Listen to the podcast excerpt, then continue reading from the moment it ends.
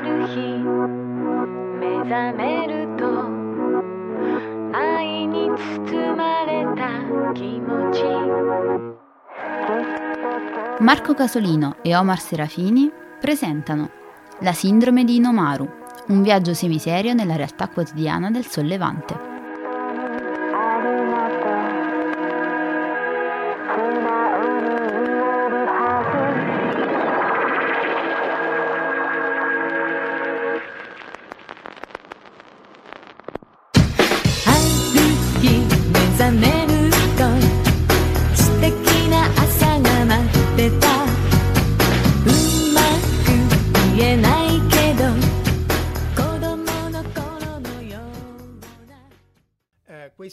Workshop è organizzato dalla SIPS, Società Italiana per il Progresso delle Scienze, ha organizzato questi workshop fisicamente eh, nella sede del CNR, nella, nella, biblioteca del CNR, per le scuole con attività appunto divulgative legate al cambiamento climatico, a vari eh, temi di, scottanti per la scienza, ma in, in maniera eh, che siano appunto fruibili al, al pubblico generale.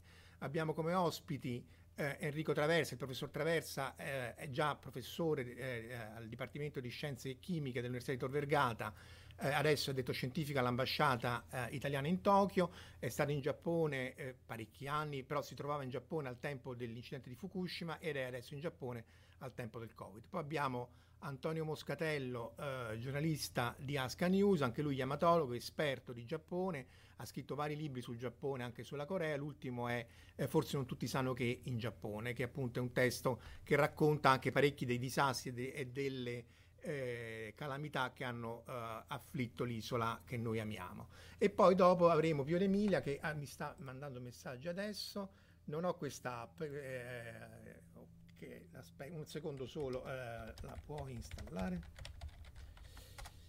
Perché eh, eh, mi, mi, sta scrivendo su Facebook Pio D'Emilia, giornalista di eh, Sky G24, eh, lui eh, non solo si trova in mezzo ai disastri ma se li va anche a cercare, quindi non solo era in, a Fukushima, al, eccolo, se, Pio ci senti? Ciao Pio, ci senti? Perfetto. E allora stavo dicendo che tu i, i, i disastri non solo ti ci trovi in mezzo perché eri lì al tempo di Fukushima, sei lì al tempo del Covid, ma hai seguito anche tutte eh, le vicissitudini drammatiche de, de, di quelli che si chiamano migranti nel, nel, da, da, da, dalla, dalla, Siria verso la Grecia, hai seguito anche tutti...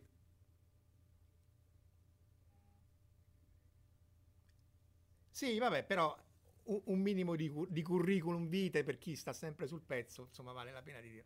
Sì, sì, mica ci puoi raccontare tutto, se no stiamo... sì,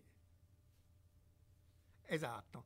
Allora, io direi che se ci sentono più o meno tutti, spero, eh, potremo partire con questo breve ricordo di Stefano Carrer, che tra l'altro voi conoscevate molto meglio di me, con Stefano che vedete qui a sinistra eh, e Pio siamo stati nella regione di Fukushima nel 2017 giornalista del Sole 24 Ore, recentemente scomparso in un drammatico e stupidissimo purtroppo incidente di montagna, eh, profondo conoscitore del Giappone, anche di economia, ma soprattutto anche di, tutta la storia del, eh, della cultura del Giappone. E quindi darei la parola brevemente eh, a, a, te, Pio e Antonio, che forse lo conoscevate molto meglio di me, per ricordare questo grande giornalista che eh, non sarà mai compianto abbastanza, insomma.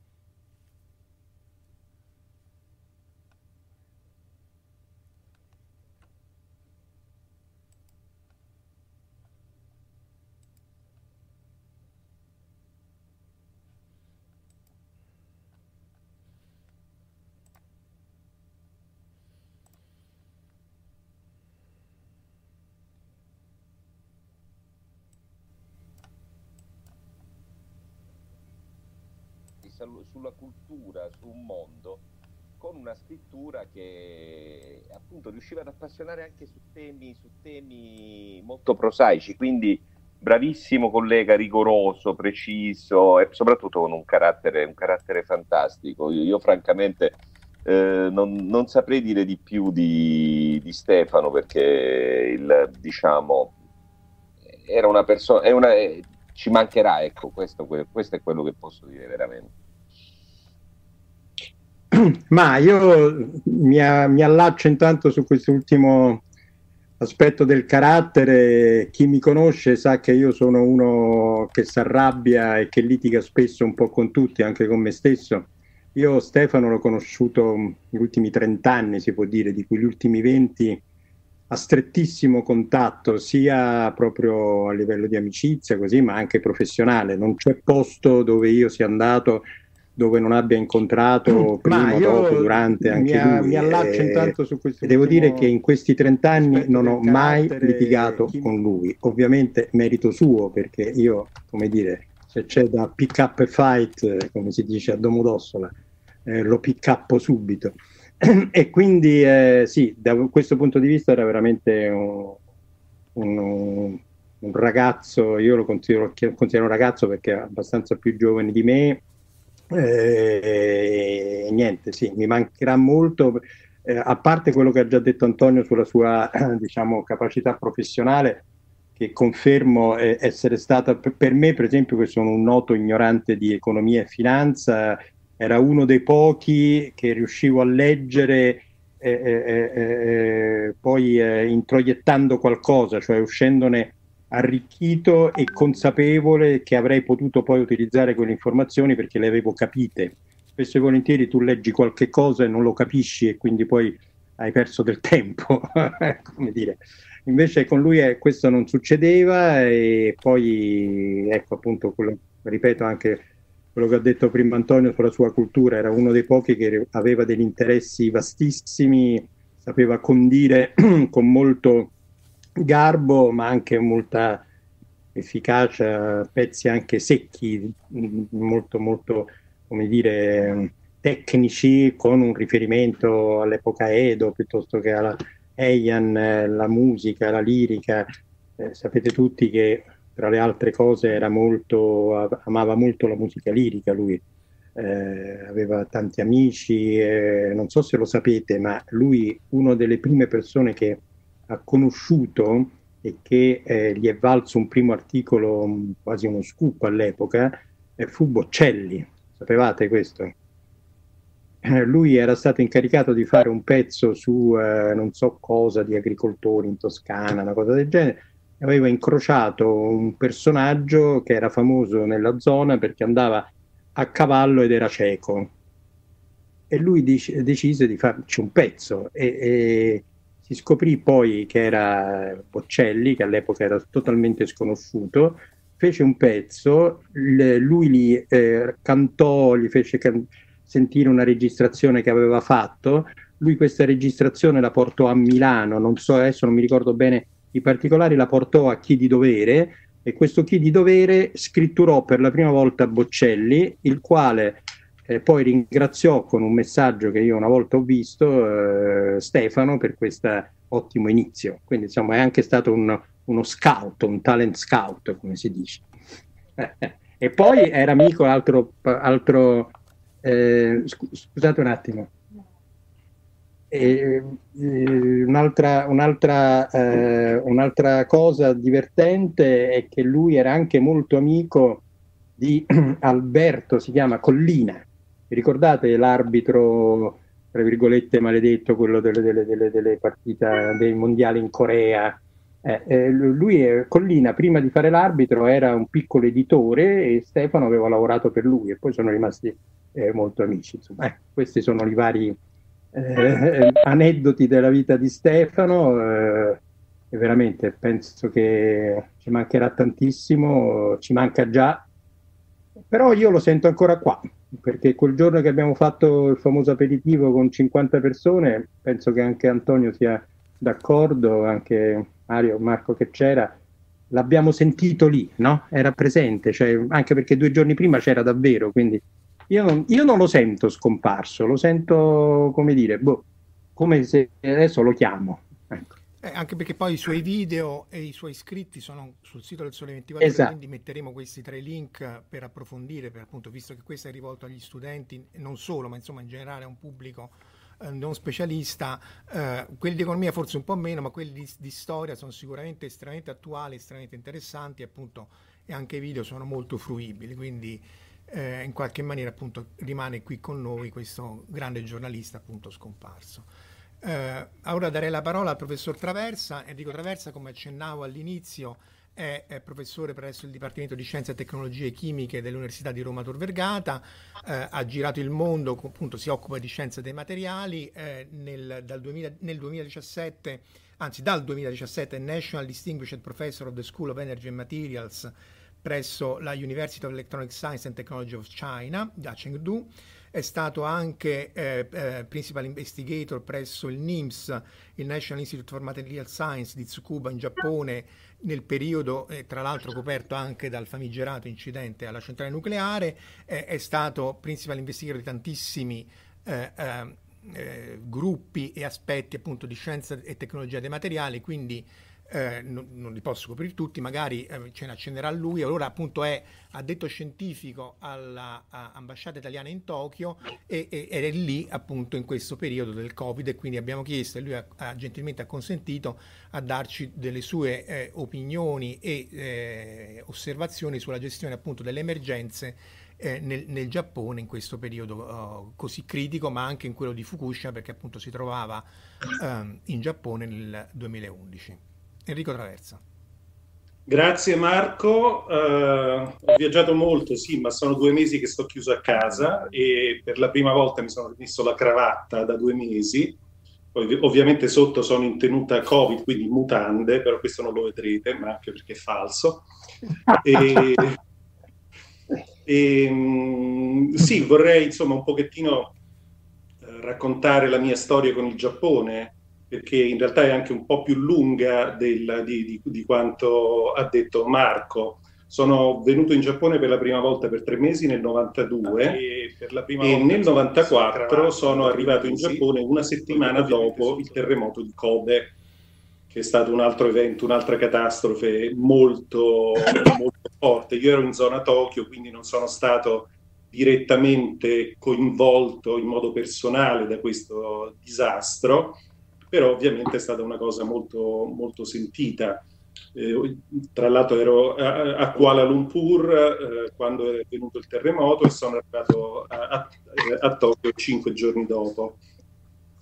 Poi in realtà ero in Giappone anche quando c'è stato l'incidente di Tokaimura, l'altro incidente nucleare, piccolo, lieve, ma molto significativo perché la reazione a questo incidente, soprattutto della, della, della parte privata, fu molto reticente e quindi quella esperienza mi ha diciamo anche ehm, come dire formato per eh, essere sospettoso quando c'è stato l'incidente di Fukushima nel 2011 poi sì, del 2009 diciamo, ho lasciato Tor Vergata e sono andato a lavorare all'estero in Giappone, appunto come eh, cervello in fuga, perché non, non, avevo più finanziamenti di ricerca in Italia e eh, sono rimasto fino appunto dopo Fukushima, diciamo, me ne sono andato dal Giappone eh, in, a causa del, del, dell'incidente, del terremoto e dell'incidente successivo.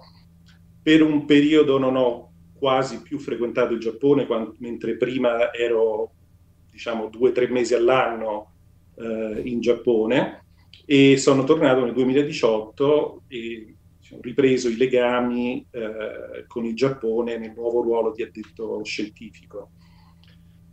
Allora, una cosa che, eh, che, che secondo me estremamente importante per considerare la risposta del Giappone sulle emergenze è se l'emergenza è prevista o se l'emergenza è imprevista. La reazione è totalmente diversa, è stata totalmente diversa. L'esempio è stato il terremoto di Kobe. Eh, il terremoto di Kobe è stato molto forte, inaspettato, ci sono stati disastri, strade collate, palazzi collati, morti, eccetera. Quindi in qualche modo il Giappone era ancora impreparato ai terremoti ma quella scossa ha fatto sì che eh, il terremoto di una certa intensità da un evento imprevisto diventasse un evento possibile e quindi previsto. e quindi il Giappone ha creato tutto un sistema di eh, protezione di, da, da, da, dai rischi dei terremoti, eh, anche in termini di, di costruzioni, cioè di, di norme e tecnologie di costruzione che adesso sono assolutamente sicure e questo è stato dimostrato dal terremoto di Fukushima del 2011.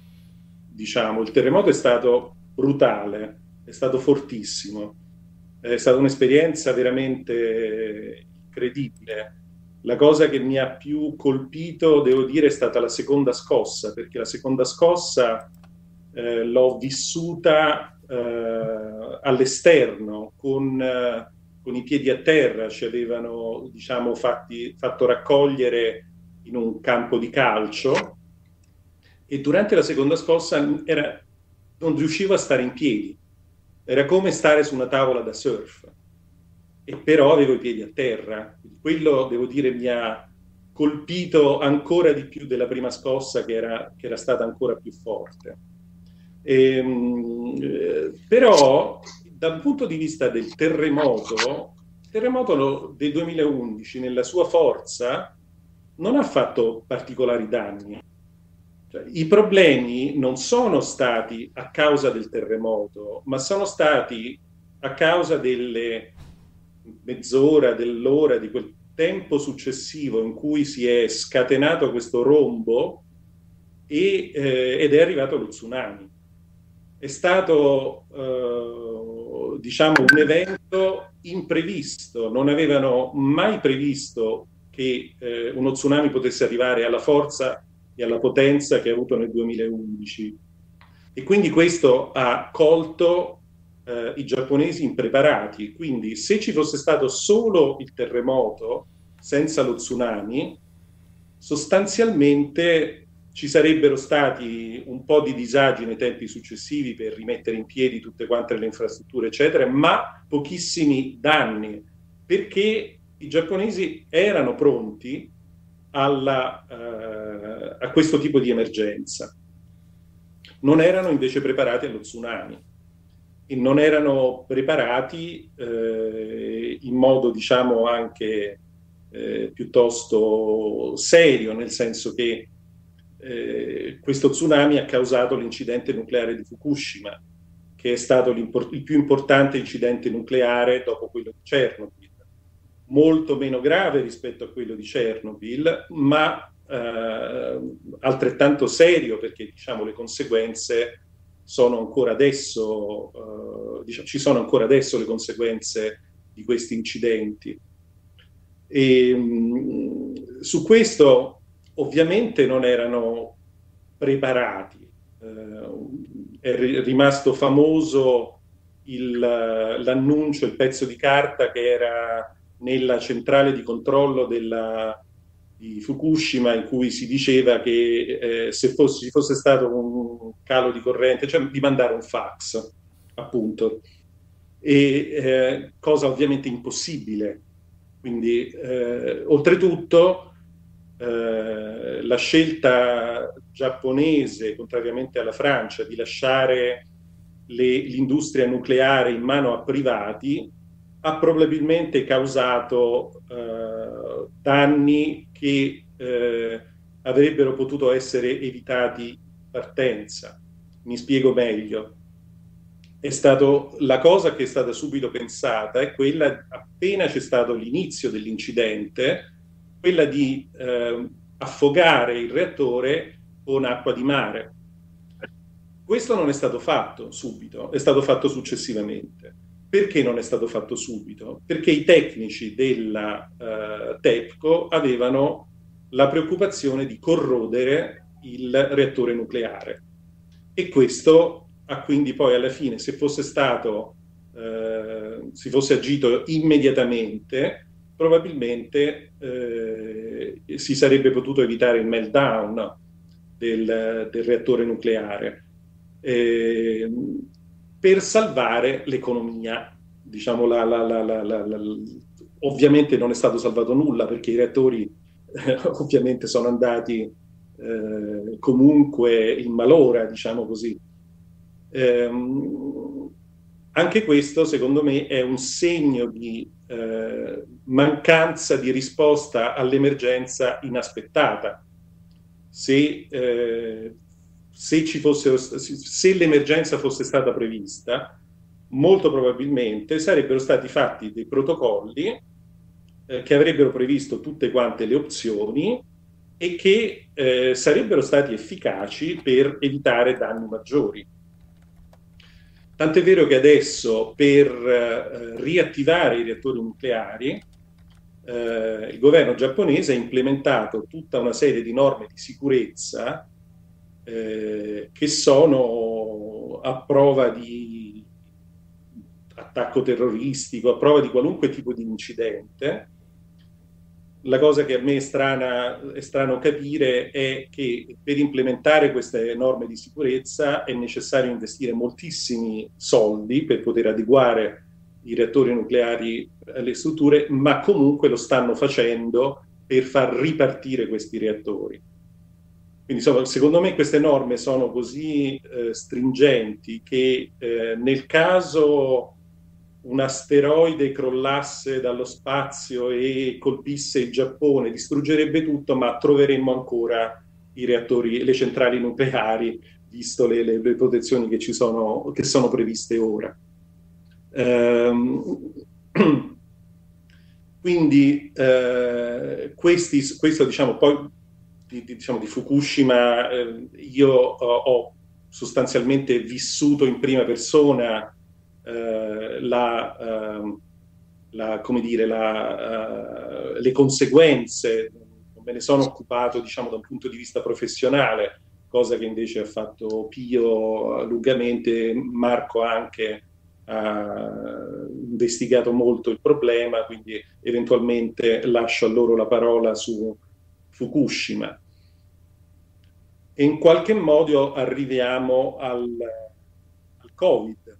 No, volevo prima dire ancora una cosa, avevo parlato dell'incidente di Tokaimura, no? l'incidente, dopo l'incidente di Tokaimura eh, erano state forti reazioni negative a come Tecco aveva reagito perché aveva cercato di coprire l'incidente senza, eh, senza renderlo noto, senza rendere noti i particolari e, e così via.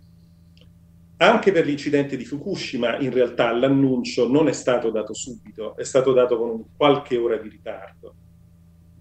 E eh, alla fine ci sono state anche delle, ehm, come dire, delle contrapposizioni tra eh, il governo e eh, la TECCO.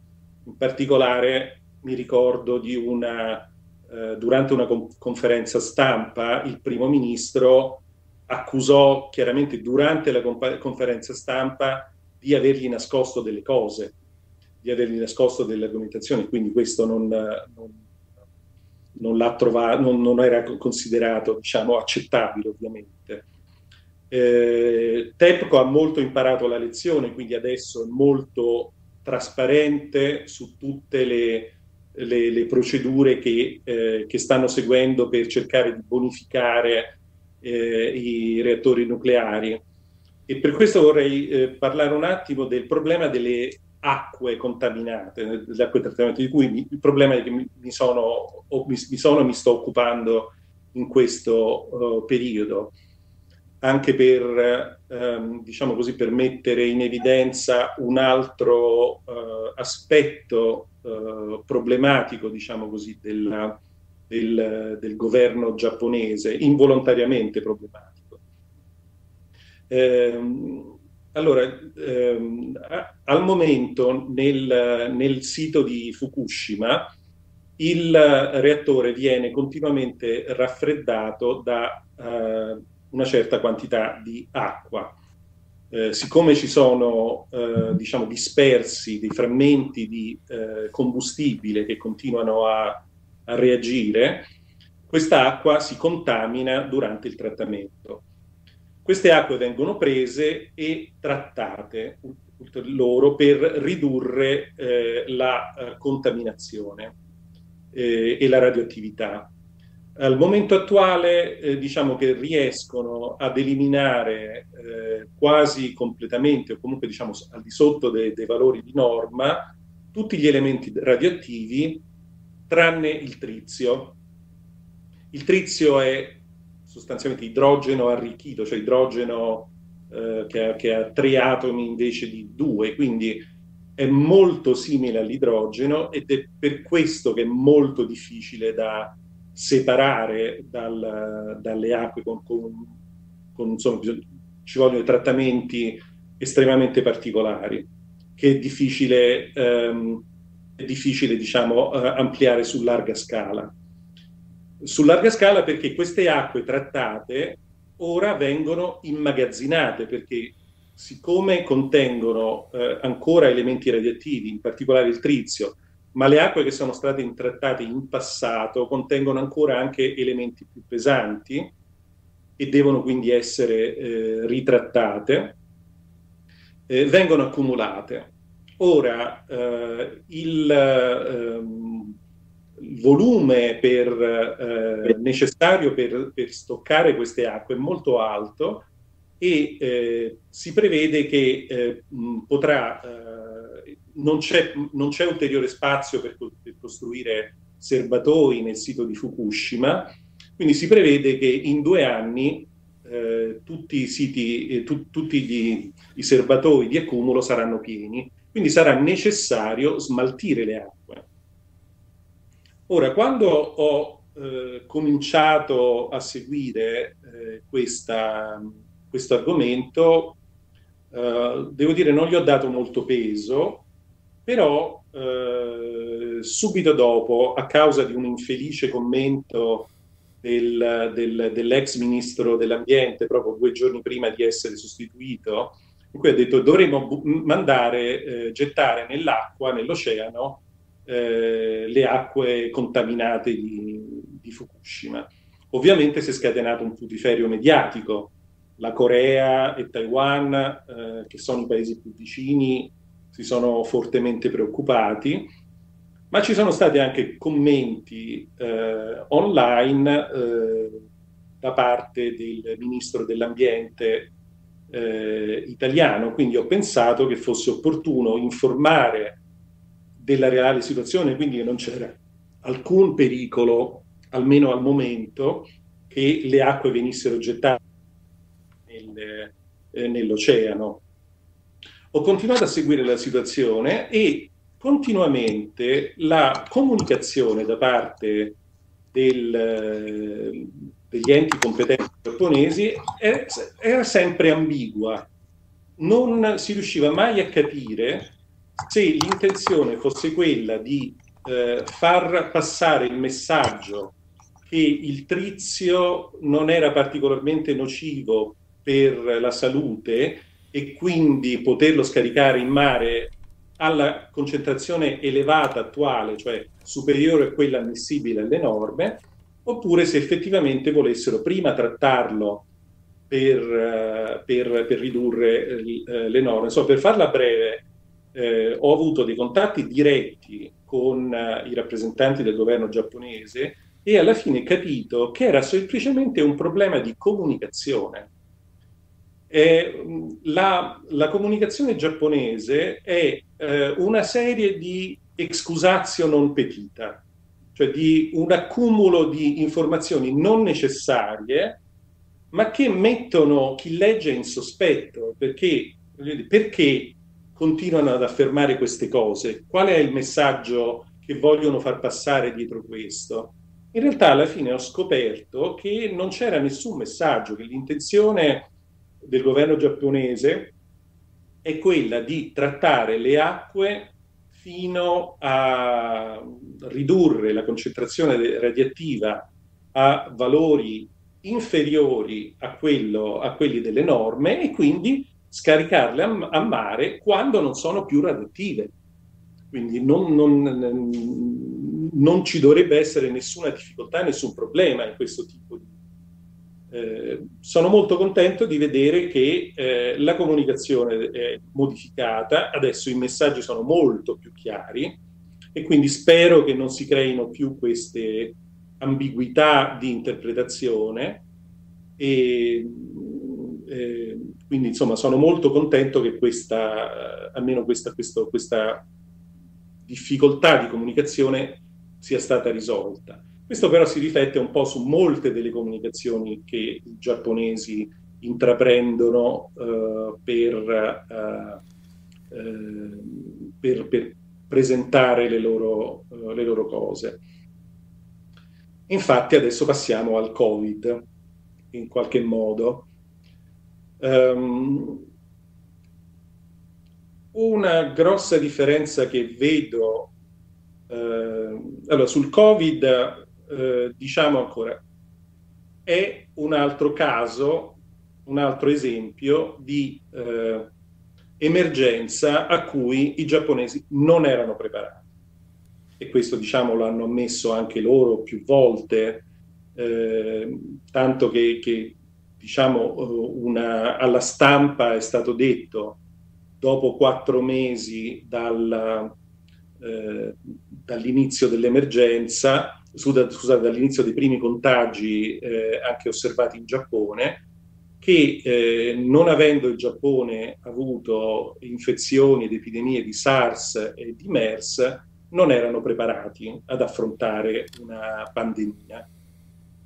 Quindi è chiaramente è un altro caso in cui eh, i protocolli non erano stati eh, diciamo definiti e, e quindi eh, ci sono state eh, delle eh, incertezze nell'affrontare, delle reticenze, in parte legate al cercare di salvare le Olimpiadi, almeno all'inizio, e, eh, e degli errori di comunicazione da parte del, del governo che, che, eh, su certe cose non, non è stato molto chiaro. Questo diciamo, è anche riflesso da una generale eh, scarsa soddisfazione dell'opinione pubblica giapponese sul, su come eh, è, stato affrontato, eh, è stata affrontata la pandemia del Covid. Um, la differenza fondamentale con, con quanto è successo a Fukushima è che all'epoca si trattava di radiazioni, quindi soprattutto noi scienziati ci siamo tutti quanti propera, pro, procurati dei contatori per misurare la radioattività esterna, un po' perché eh, non si sapeva ancora, c'era ancora un po' di dubbio se eh, i dati ufficiali sarebbero stati forniti in modo eh, trasparente oppure no. Poi questo è quello che si è verificato, diciamo, anche eh, dalle nostre misure, diciamo così. E, eh, e, anche per essere sicuri, nel senso di andare e muoversi. La prima volta, diciamo, dopo um, un mese, eh, diciamo, sono eh, tornato in Italia immediatamente dopo lo scoppio del secondo reattore nucleare e dopo un mese, cioè quando l'ambasciata italiana e quando soprattutto eh, i voli eh, di Alitalia hanno ricominciato a, a fare la tratta Roma-Tokyo invece di fare Roma-Osaka, siamo rientrati. Per un mese ho eh, mangiato il prosciutto, il salame, il parmigiano che mi ero portato dall'Italia e facevo colazione con latte in polvere dopo un mese non se ne poteva veramente più, per cui dopo un mese siamo andati al ristorante con i miei collaboratori e abbiamo a mangiare il tonkatsu e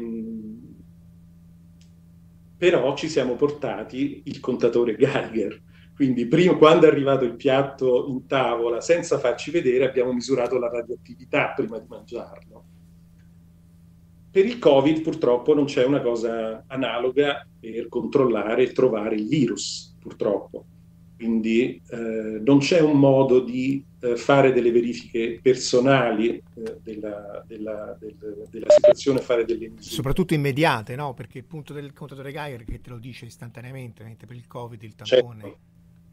Ma no, no, no, perché quello, il tampone ti dice se l'hai preso tu, questo, questo invece la, la radioattività, il Geiger ti dice se la radioattività è in giro e dove è. Quindi non c'è una cosa analoga, non ci può essere una cosa analoga che ti dica il virus è qui, qui non c'è, eh, quindi stai tranquillo ad andare da questa parte, non devi andare da quell'altra parte. Eh, quindi la, uh, quello che, che, è successo in Giappone da un punto di vista di dati scientifici è di difficile interpretazione. Il modello che hanno seguito i contagi è un modello di crescita lineare che non corrisponde a, a, nessun, a nessun, modello e, a, e, non è stato visto in nessun'altra parte eh, del mondo, cioè la crescita in genere esponenziale con poi una decrescita.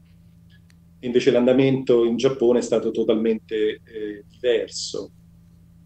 Sicuramente la scelta è stata eh, la scelta, eh, non sono stati fatti molti test per controllare la popolazione e quindi questo sicuramente eh, avrà avuto una influenza sulla, eh, su, su, queste curve, su questi numeri. Eh, è vero però che eh, numero, i numeri totali eh, sono, sono, bassi. Eh, al momento cioè, sembrerebbe che il virus non abbia colpito in maniera eh, troppo pesante il Giappone e no, diciamo, non è solo sembrerebbe perché se ci fosse stata una grande quantità di morti e di eh, malati negli ospedali, eh, sostanzialmente sarebbe venuto fuori. È una cosa che sarebbe stata difficile da coprire se in, in dimensioni molto rilevanti qualche cosa è stato, diciamo, uh, tenuto, uh, non messo in evidenza, diciamo così, però eh, sostanzialmente non c'è stata una crisi eh, catastrofica come quella che c'è stata in, uh, in, in Italia, in, Europa in genere, negli Stati Uniti, per non parlare adesso del Brasile e della Russia. Um, allora, perché? È vero che la mortalità non è stata molto alta non solo in Giappone, ma anche in Corea ed in Cina alla fine. Eh, che siano dei numeri completamente sbagliati è difficile a dirsi e probabilmente non, non è questa la motivazione. Eh, trovare delle spiegazioni scientifiche, a parte la spiegazione scientifica di una gran fortuna, eh, non è banale, eh, però qualche possibile spiegazione c'è. Eh, ad esempio, eh, è stata trovata una correlazione tra l'influenza, cioè tra la severità del, eh, del virus eh, dei, sui pazienti nei paesi che, hanno, uh, che fanno vac- la vaccinazione BCG, cioè la vaccinazione contro la tubercolosi. Ora, apparentemente questa correlazione è assolutamente fantasiosa, in realtà non è così, perché eh, è provato dal punto di vista scientifico che il vaccino BCG è uno dei fattori che ehm, eh, stimola la produzione della cosiddetta trained immunity, che è stata scoperta diciamo da circa vent'anni, cioè l'immunità, un'immunità che viene sviluppata a causa di agenti che possono essere appunto dei virus, dei vaccini, cioè degli stress, diciamo così, che provocano nell'organismo una formazione di eh, immunità che ha memoria e quindi viene prolungata nel tempo eh, e che soprattutto è a largo spettro, cioè che agisce contro qualunque tipo di aggressione. Eh, in Giappone il vaccino BCG viene fatto, quindi potrebbe esserci una correlazione eh, tra la scarsa mortalità e questa, eh, e questa, eh, e questa, diciamo, questa, questa trained immunity. Un altro fatto è adesso stanno cominciando a fare i test sierologici sui giapponesi e eh, stanno trovando che eh, allora, nei test sierologici si misurano le immunoglobuline, cioè gli anticorpi, che si dividono in IgM e in IgG, cioè gli IgM sono gli anticorpi che si sviluppano, sviluppano subito alla, uh, diciamo, alla prima reazione contro il virus e dopo si sviluppano gli IgG che sono gli anticorpi che proteggono a lungo termine, quelli che restano eh, nell'organismo alla memoria e proteggono da ulteriori infezioni eh, dallo stesso virus. Ora stanno trovando in Giappone, però è stato trovato anche in Cina questo interessante, con una percentuale di frequenza minore rispetto in Giappone, che eh, sono, si sviluppano prima le IgG rispetto alle IgM. Allora questo potrebbe essere legato ad una precedente infezione,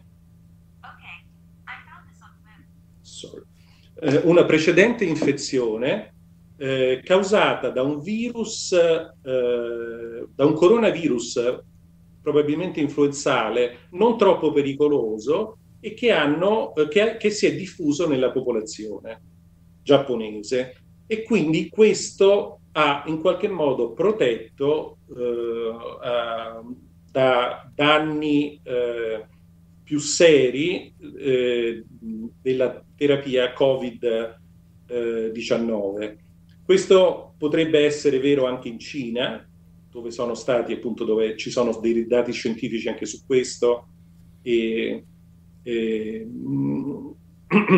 e, e quindi spiegare anche la eh, relativamente bassa mortalità che si è avuta in Cina. Ovviamente queste sono ancora tutte quante eh, speculazioni, eh, perché eh, insomma non ci sono ancora i nessi scientifici, però sono c'è una logica e ci sono delle motivazioni scientifiche e potrebbe spiegare il perché eh, il Giappone è stato meno colpito dalla, dalla pandemia. Però non venitemi a raccontare che sono le mascherine che hanno protetto eh, dall'infezione.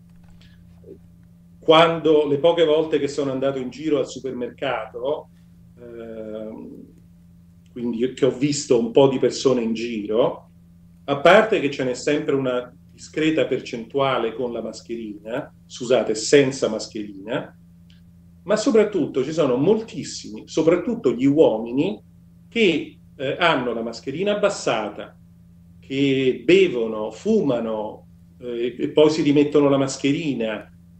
Ne ho visto uno anche con la mascherina al polso. Eh, cioè è un utilizzo della mascherina come fanno quando c'è l'allergia, quando ci sono il, il, il, i pollini, quindi con una cosa che non è letale, se te, la, se te la togli la mascherina tossisci un po', ma non è l'uso adatto, l'uso conveniente per, eh, per un virus, per proteggersi da un virus. Le donne sono più diligenti per questo, ho visto meno donne con eh, mascherina in posizioni bizzarre. Eh, però insomma complessivamente sì, certo, può, ha aiutato, ma non può essere secondo me un fattore determinante per uh, spiegare la, uh, la bassa uh, mortalità e il basso contagio del, del, del Covid in Giappone. Un altro esempio della impreparazione per, della vista nel, del Covid quindi di, di, prendere dei provvedimenti così un po' eh, insomma strani. Questa è una Abenomask che io ho ricevuto a casa. E adesso ve la, fatto, ve la metto a confronto con una mascherina normale Quindi, insomma, queste sono le dimensioni reciproche. La, la, l'altra cosa che aggiungo è che ho visto una sola persona con la, maschera, con l'abeno mask in giro per il Giappone. Eh, quindi diciamo che ci sono, so, ci sono una serie di cose. Probabilmente alla prossima pandemia se eh, c'è anche una riflessione, se ci sarà una riflessione sugli, sugli, sugli errori fatti nella gestione del, di questa pandemia, eh, il Giappone sarà pronto nuovamente, sarà, una, una, un, sarà un qualche cosa di previsto e quindi non ci saranno probabilmente problemi.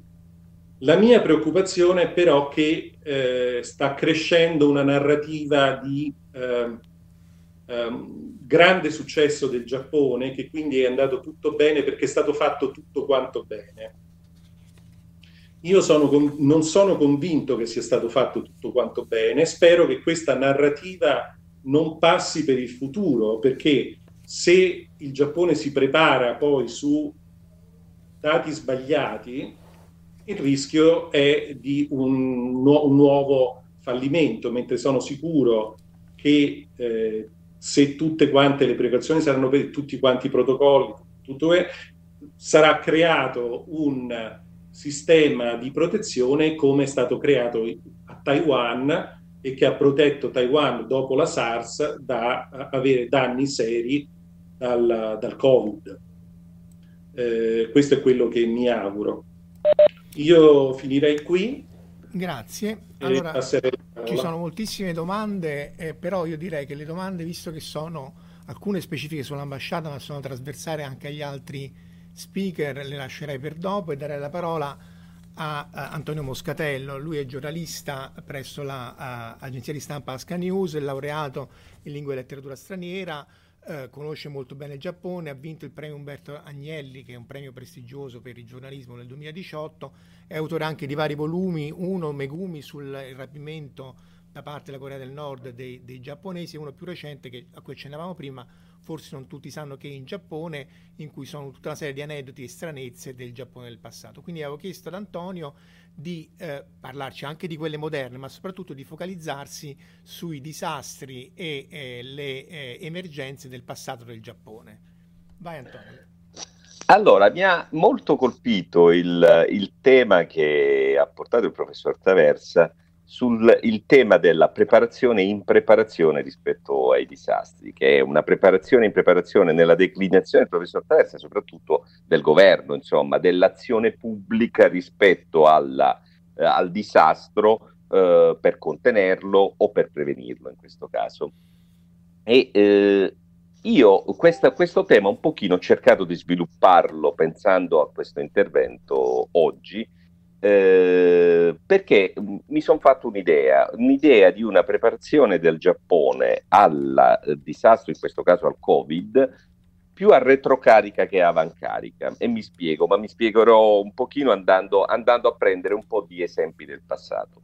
Quando Marco mi ha detto, ma parlami dei eh, disastri del passato, e se non avessimo vissuto l'esperienza del Covid, in particolare in Italia dove abbiamo avuto questo lockdown duro, io probabilmente avrei fatto come, come, si fa sempre in questi casi, sarei andato su Wikipedia, la Bibbia del XXI secolo, avrei preso la voce disastri in Giappone, avrei guardato la lista di questi disastri e in base a questo poi sarei andato a cercare, insomma avrei approfondito e avrei raccontato i principali disastri della storia e però sarei andato completamente fuori strada perché eh, se provate a cercare quella voce troverete che il disastro più grosso di cui si, si parla è il grande terremoto del Cantò del 1923, 120.000 morti, 150.000 e poi tutta una lista di terremoti, terremoti, terremoti, terremoti, qualche tsunami, eh, ogni tanto un incendio, addirittura l'esplosione di una nave, tutto trovate meno che le epidemie. L'epidemia è il grande assente. Allora sono andato a cercare di ricordare nei libri di storia che ho letto in questi anni quante volte si parli delle epidemie. Quasi zero, quasi zero. Dico, ma è possibile, cioè le epidemie sono un elemento che forgia la storia probabilmente in alcuni casi più delle guerre in alcuni casi più delle guerre, eppure è un grande assente, non, non ne parliamo, probabilmente c'è una ritrosia, l'epidemia è qualcosa che ci, ci colpisce in maniera, eh, cioè qualcosa di poco dicibile, di poco raccontabile. Quindi sono andato a cercare un pochino di letteratura più specifica sulla, sull'epidemia. E ho trovato, il, e ho trovato un, un altro mondo, un altro mondo è assolutamente ed è molto interessante andare a vedere eh, le epidemie del passato giapponese perché ti danno anche un'idea di come il Giappone ha affrontato questa epidemia. Eh, preparazione in preparazione, dicevamo. Torno un attimo sul tema dello tsunami, dello tsunami del 2011. È assolutamente vero che è un, è un evento imprevisto, è stato un evento imprevisto, ma non lo è stato nella, eh, declin- diciamo, dal punto di vista del folklore e della eh, cultura dei luoghi. Il Tohoku è, un, una, è una parte del Giappone che di tsunami nella storia ne ha visti tanti. E eh, nella, eh, occupandomene, occupandomene, negli ultimi anni ho, ho, scoperto una cosa che io proprio non sapevo. Eh, partendo dalla storia di un villaggio, in un villaggio si sono salvati praticamente tutti, il villaggio è stato spazzato via, ma le persone sono salvate praticamente tutte perché? Perché esisteva una stele, una stele nella quale i gli antenati, quelli che avevano vissuto un altro tsunami, avevano scritto fin qui è arrivata l'acqua. Adesso non ricordo il villaggio, però è facile, è facile andarla a ritrovare. Quindi tutti i, gli anziani di questo villaggio che ricordavano questa stele hanno indirizzato le persone verso quel punto, verso quel luogo e in questo modo si sono salvati tutti. Cioè, e ho scoperto che esiste addirittura un'associazione che si occupa di restaurare, di tenere, diciamo, attivi questi messaggi fra generazioni, queste steli che esistono. In alcuni casi, eh, queste ste- in, nei luoghi dove ci sono queste stelle di pietra, eh, sono stati anche fatti dei santuari Shinto. Li chiamano eh, tsunami Jinja eh, per cui c'è un dialogo fra generazioni che fa da prevenzione del disastro in questo caso. È vero, il governo non, non l'aveva previsto, però gli antenati sì. E questo dialogo di tra generazioni eh, permane. Ora, questo dialogo di generazione si eh, trasmette sia attraverso questi oggetti, no, uh, messaggi, con questi messaggi lasciati nei luoghi, sia attraverso il folklore. Prima parlando con Marco dicevo, questo è un, uh, un, workshop, un seminario organizzato dalla Società Italiana per il Progresso delle Scienze, io vi porto un pochino il diavolo, a questo punto vi porto il diavolo in chiesa, perché andiamo a parlare un pochino di folklore e torniamo alle epidemie prima di tutto. Le epidemie in Giappone sono state prevalentemente nella sua storia, a parte la spagnola del 18-19 che è stato un fenomeno globale, epidemie di vaiolo. Il vaiolo ha fatto de- de- degli stermini inenarrabili in Giappone e ci sono state in particolare 12 principali epidemie di vaiolo, ma una in particolare è, è in- fondamentale per la storia, è proprio uno spartiacque della storia giapponese eh, ed è quella del 735-737, non 1700, ma proprio 735-737. È stata un'epidemia devastante perché ha eh, spazzato via fino al 35% della popolazione giapponese dell'epoca. Quindi mh, enorme, e è arrivata a Nara, che era la capitale, ha eh, colpito la famiglia imperiale, ha colpito il clan dei Fujiwara. Alcuni dei principali esponenti dei Fujiwara, che era il potere in quel momento in Giappone, sono stati spazzati via da questa, sono morti, sono tutti morti per questa epidemia di vaiolo. È talmente importante questa epidemia, epidemia che è conosciuta come la grande epidemia dell'era Tempio, perché questo era il nome dell'era eh, quegli anni, che eh, il Vaiolo è stato chiamato ministro della morte e eh, uno dei principali monumenti che tutti i turisti, soprattutto quelli italiani, vanno a visitare eh, in Giappone, quando vanno in Giappone, eh, e che è uno dei simboli del Giappone, un colosseo del Giappone, il Toda Jinara, è stato costruito per quel motivo. Il grande Buddha all'interno doveva proteggere doveva proteggere i giapponesi, il Giappone dal vaiolo, dal, nasce proprio per quello. Tutto il, l'imperatore Shomu dell'epoca, eh, l'imperatore dell'epoca, eh, costruì una rete di, di templi buddisti proprio perché dovevano in qualche modo eh, proteggere il Giappone. Tutto il sistema chiamato Kokubunji, cioè sistema dei, dei templi nazionali, nasce dopo questa epidemia perché Shomu si sentiva in qualche modo responsabile dell'epidemia. Perché? qui c'è un tema, il tema del confucianesimo arrivato dalla Cina, come diciamo viaggiano i virus, viaggiano anche i concetti culturali. Eh, il confucianesimo prevede che il, uh, diciamo, i disastri in qualche modo siano un segnale di decadenza di una uh, dinastia. Ora in Giappone non c'è un alternarsi di dinastie come in Cina, però comunque rimane questa idea che se arriva un disastro, in qualche modo l'imperatore è responsabile, non ha governato bene, ha affamato il popolo. Possono essere tanti motivi, per cui l'imperatore Shomu, sentendosi in qualche modo chiamato in causa in prima persona, cosa fa? Dà praticamente fondo alle casse dello Stato giapponese e al, ai metalli, perché quello era il, per costruire questa grande statua di bronzo del Buddha, del Buddha del futuro di Amida, e che è il Daibutsu, il grande Buddha di Nara. Ora, eh, è interessante questo aspetto anche per un uh, altro motivo. Eh, ori- le prime epidemie di vaiolo sono state interpretate dai giapponesi come una eh, vendetta dei kami, degli dei locali, rispetto all'arrivo in eh, Giappone del buddismo. Alla fine, eh, te- cercherò di mettere assieme questi fili per spiegare come questo si collega al tema della preparazione e impreparazione del, del Giappo- dei giapponesi più che del Giappone rispetto a un disastro come un'epidemia, come l'epidemia che stiamo vivendo. Il, uh, le, le, le, prime epidemie di vaiolo arrivano in Giappone molto probabilmente portate proprio da monaci buddisti monaci buddisti che portavano con loro la cultura, i sutra e portavano purtroppo con loro anche le malattie presenti nel continente. Eh, non è il caso dell'epidemia del 735. L'epidemia del 735 viene portata in Giappone da un giapponese, da un marinaio giapponese di ritorno eh, nel Kyushu, l'isola meridionale, ad Azaifu, che, era una de- che oggi è Fukuoka praticamente, eh, che era una delle principali città del Giappone, rivaleggiava con la capitale.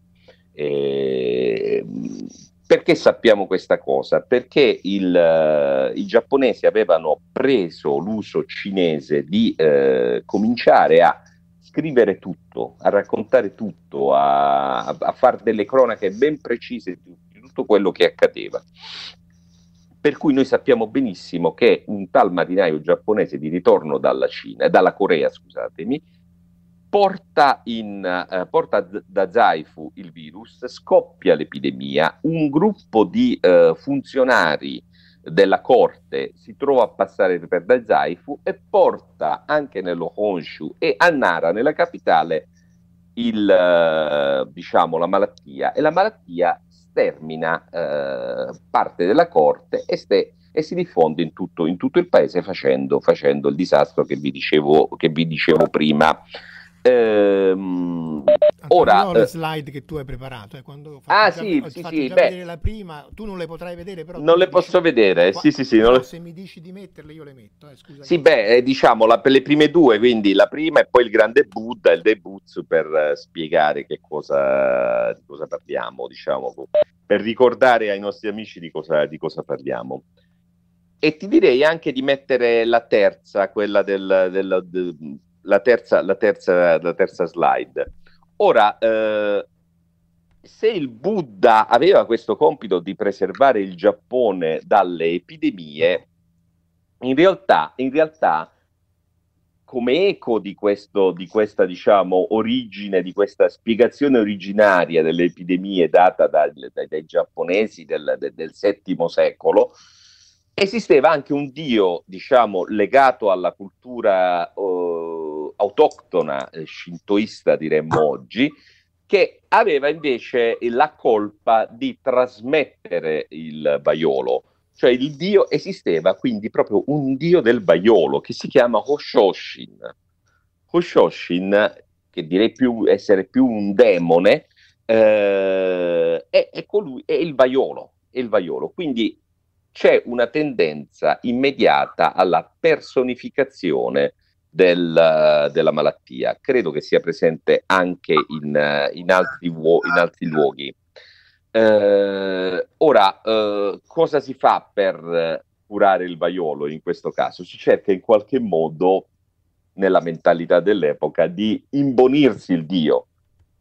Non hai gli strumenti per curarlo il vaiolo in, in, diciamo, nel, Giappone, nel Giappone antico, non, avevi, non, avevano gli strumenti per curare il vaiolo, cosa facevano? Imbo- cercavano di imbonirsi questo Hoshoshin. Questa tendenza ad antropomorfizzare in qualche modo la malattia e il disastro e resta, ah, scusatemi, volevo aggiungere un'altra cosa. Come ti imbonisci un dio shinto? Ti imbonisci facendogli un bel matsuri. Ora, eh, questo voglio dirlo per, per, indicare quanto è importante, quanto è centrale nella cultura giapponese il tema dell'epidemia. La festa di il Gion Matsuri, la festa di Gion di Kyoto, che è una delle più importanti feste eh, giapponesi, uno dei più importanti mazzuri giapponesi, nasce proprio per imponirsi Oshoshin, nasce proprio, per, nasce proprio da un'epidemia, l'epidemia dell'869. Quindi eh, stiamo su una tematica fondamentale. Nel Genji Monogatari, che è eh, più grande, la più grande opera della letteratura giapponese classica, eh, Genji, il principe splendente, il protagonista, si becca anche lui una, uh, un, diciamo, un'influenza, diciamo, una, non sappiamo, insomma, se becca una malattia e viene colpito, ecco, entra all'interno di, un, uh, di una malattia epidemica Oh, eh, e poi arriviamo alla spagnola. L'altro grande, l'altra grande epidemia che, ci, eh, che riguarda il passato giapponese è la spagnola del 1918-19. Ha una sua valenza molto inferiore, diciamo una sua mortalità molto inferiore rispetto a quella al vaiolo.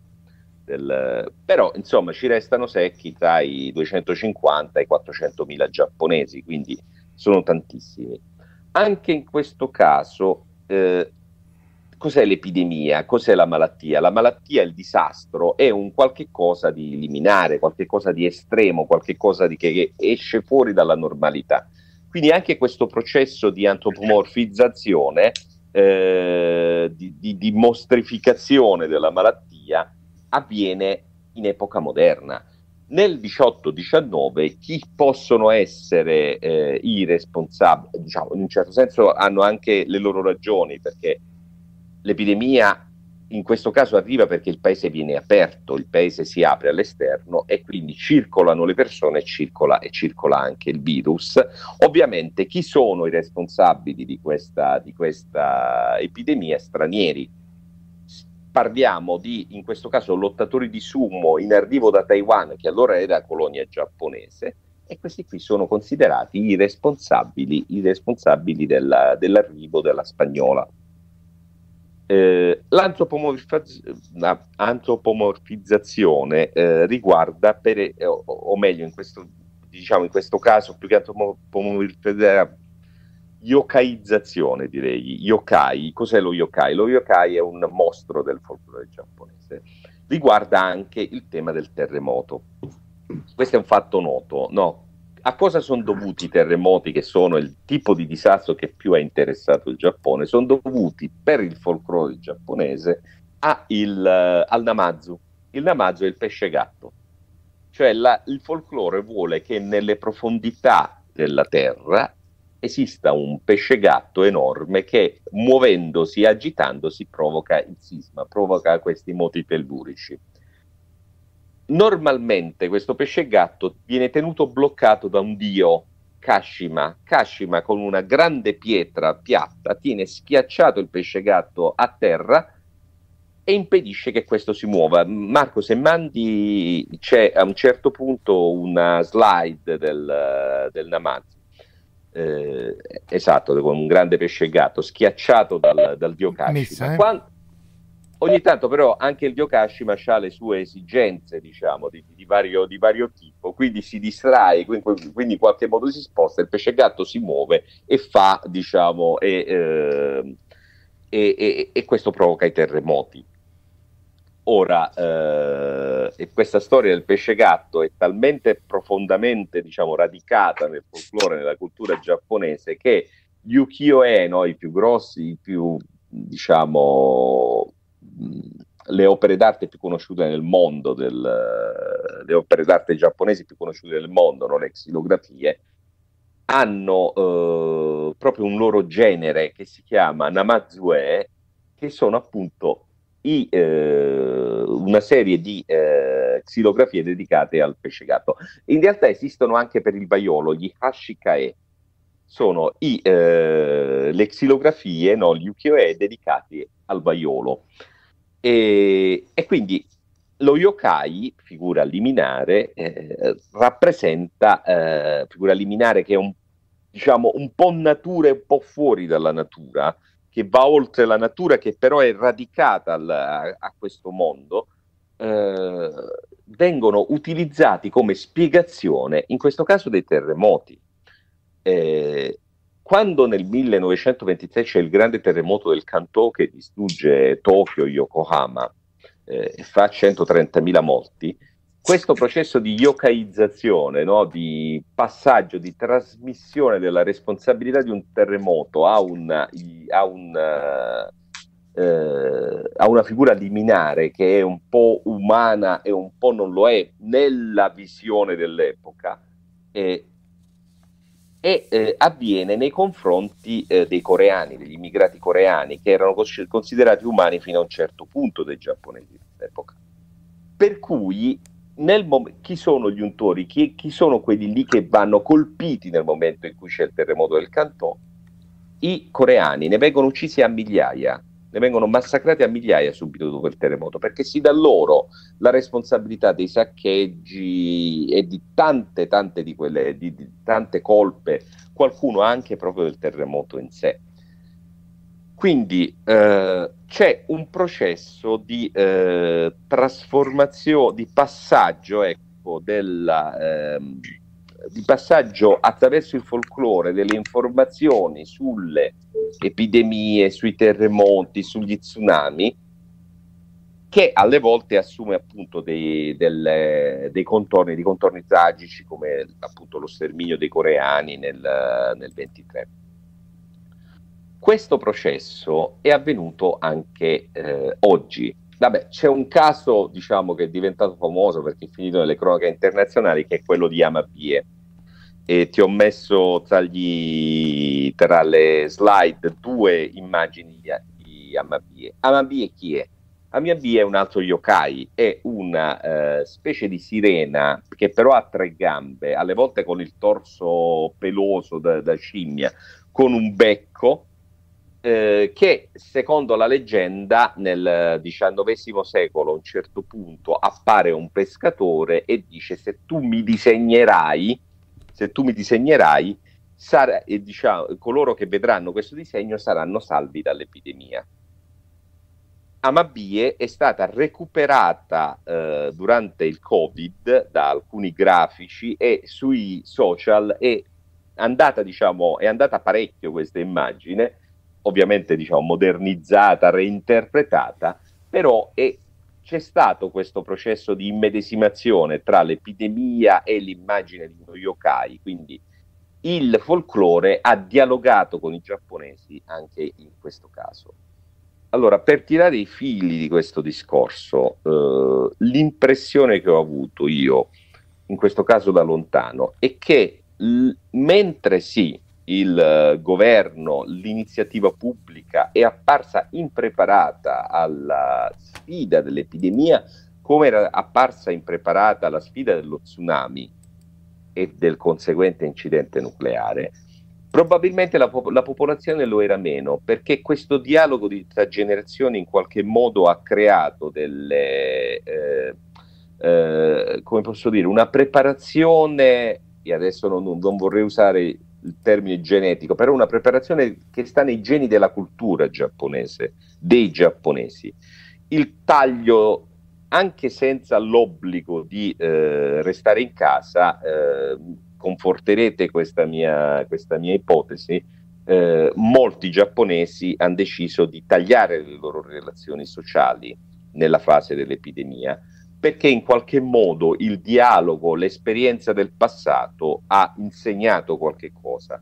credo che sia qui il, la spiegazione del perché, la spiegazione, una delle possibili spiegazioni, perché poi giustamente come diceva il professor Traversa, noi sapremo, capiremo perché il Giappone ha avuto eh, così pochi contagi e un bilancio così positivo, così positivo, non negativo come il nostro, direi piuttosto.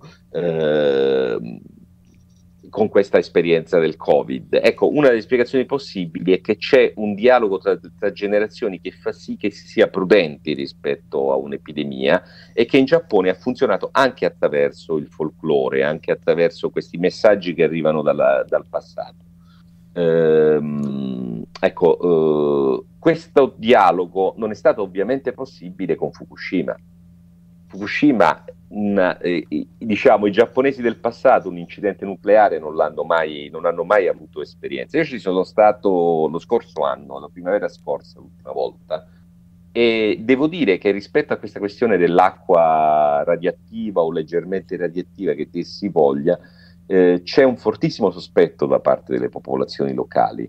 Le popolazioni di Namie, di Minamisoma, Odaka, la gente con cui ho parlato, sono tutti molto sospettosi, molto agguerriti rispetto a questa possibilità che il governo e addirittura molti sospettano che in realtà questa, diciamo, questo liquido comincino già a, a, a buttarlo in mare. Quindi il, eh, anche l'idea del giapponese obbediente che ho visto passare nella, nella stampa occidentale negli, negli, ultimi tempi, secondo me va un pochino, va un pochino ridimensionato. Ho l'impressione che ci sia una, eh, invece una eh, capacità dei giapponesi, più che del governo giapponese, di assumere delle iniziative in proprio, in questo caso ecco appunto di eh, autotutela rispetto alle relazioni sociali, che sono il dettato di una esperienza collettiva, storica e di un dialogo tra le generazioni che secondo me è stata una forma di prevenzione, eh, però ecco, ripeto, è una, diciamo, un'osservazione che io sto facendo non avendo ancora, non avendo, per questo vi dico porto il diavolo in chiesa, sto facendo un tipo di osservazione che è basata ecco, sull'esperienza storica, sulle letture, ma non è basata su dati scientifici questi dovranno, dovranno venire ancora. E quindi vi porto questa, un po' questa provocazione. Grazie Antonio, eh, anche per te le, le, domande appunto le facciamo alla fine nel, nel dibattito. Diamo ora la parola a, a Pio D'Emilia. Pio D'Emilia è giornalista presso Sky G24, appunto ha coperto eh, sia l'incidente di Fukushima nel 2011, per cui con, con Stefano Carrer peraltro ha vinto il premio Umberto Agnelli di cui eh, dicevamo era stato vincitore anche eh, successivamente Antonio, eh, ha scritto un libro su queste sue esperienze, è stato tra i primi a recarsi sui luoghi dell'incidente in barba a tutti i divieti, eh, ha scritto un libro appunto Tsunami nucleare che racconta sia le vicissitudini che la ricostruzione dell'incidente, da cui poi è stato tratto anche un film fatto proprio o distribuito proprio da, uh, da Sky. Eh, Pio tu sei in Giappone come, e hai vissuto entrambi, eh, entrambe le emergenze, il tuo punto di vista. Statement, dillo che quel film tu hai dato la tua consulenza, peraltro non pagata. Ecco, stavo per dire, esatto. Benissimo, eh, buongiorno a tutti. Eh, sì, io sono in Giappone e ho ascoltato con molta attenzione i, i miei due interventi. Eh, ho qualche cosa da dire sul primo, ma immagino poi ci sarà un dibattito e quindi, e quindi eh, su alcuni punti mi permetterò di eh, contestare alcune, alcune cose che secondo me sono un po' diverse da quello che poi è successo. Ma comunque, andiamo. Eh, io mi, ha, mi, hanno chiesto di, mi avevi chiesto di fare una, una, un'analisi del, della risposta, come dire, istituzionale alle, alle alle crisi. E io di questo vorrei parlare inizialmente. Poi io sono molto più bravo nel QA, quindi sono pronto ad avere domande e anche a farne. Non sono uno studioso, quindi non faccio lecture. Eh, eh, però intanto mi sentirei di... Eh, eh intanto condivido assolutamente questa non sempre condivisa all'estero eh, dicotomia eh, sociale, politica, culturale e quant'altro tra eh, istituzioni barra governo barra autorità eh, del Giappone e popolo giapponese, perché sì, è vero che c'è questa narrazione dell'unità di qua e di là, però è anche vero che è un'unità che quasi sempre è stata eh, frutto di una repressione, di una autorità estremamente cruda e dura e che ogni qualvolta che invece il popolo giapponese è stato eh, eh, obbligato a prendere delle, dire, delle decisioni sul momento senza l'ausilio, come spesso è successo in questi ultimi anni, delle autorità, se l'è più che cavata, come diceva anche eh, Antonio, e io ho visto con i miei occhi, come per parafrasare il famoso eh, film, eh, cose che voi umani non avete visto, non potete immaginare quando sono arrivato proprio all'alba del, di due giorni dopo dello tsunami, proprio assieme a Stefano, eh, a Chesenuma, dove ancora non erano arrivati né la Croce Rossa locale né le GIETAI, cioè le forze di autodifesa, né alcun tipo di soccorso, non dico eh, centrale ma neanche regionale, erano soltanto partita questa forma di reazione eh, da parte del popolo, dei cittadini di Chesenuma, questa piccola città sulle coste, eh, completamente distrutta. Noi abbiamo visto eh, delle navi, eh, delle barche enormi eh, ormeggiate sopra delle case, eh, i palazzi distrutti, insomma veramente di tutto. E c'era la gente che ci ha impressionato per due motivi. Primo, perché era estremamente mh, mm, tranquilla, cioè non c'era eh, nessun tipo di rabbia, nessun tipo di eh, violenza, quantomeno, quant- men che meno looting o saccheggi, ma nemmeno di rabbia nei confronti delle autorità. Noi italiani sappiamo benissimo che appena succede qualche cosa la gente se la prende subito, ovviamente a torto, con le autorità di turno eh, che poi queste autorità non sappiano neanche loro reagire bene, questo è un altro discorso, ma c'è questo atteggiamento di scaricare verso l'esterno. Invece i giapponesi introiettano tutti, lo vivono con molta eh, tranquillità, con molta serenità, e su questo immagino la spiritualità buddista e shintoista eh, aiuta, aiuta, molto, e soprattutto fanno le cose, le fanno le cose che bisogna fare subito, senza aspettare gli ordini come uno penserebbe che fosse, e organizzandosi con, in modo estremamente ordinato e con il sorriso. Ora eh, sappiamo tutti che il sorriso giapponese può essere interpretato, ipocrisia, quello che vi pare, ma insomma conta molto. Noi che siamo arrivati lì vedevamo questa gente che ti sorrideva, eh, si preoccupava per la tua sicurezza addirittura. Nel mio film, come ricorderai, c'è una scena eh, bellissima di una donna rimasta abbarbicata in uno dei pochi palazzi di cemento che era rimasto in piedi si affacciava dalla finestra e ci urlava attenzione, scappate, lo tsunami può tornare, può tornare, eh, rifugiatevi. E io dicevo, ma lei che fa lì? E, lei era rimasta lì perché aveva il marito eh, allettato che non poteva muoversi e quindi aveva deciso di restare mentre tutti quanti erano e, e, come dire, evacuati.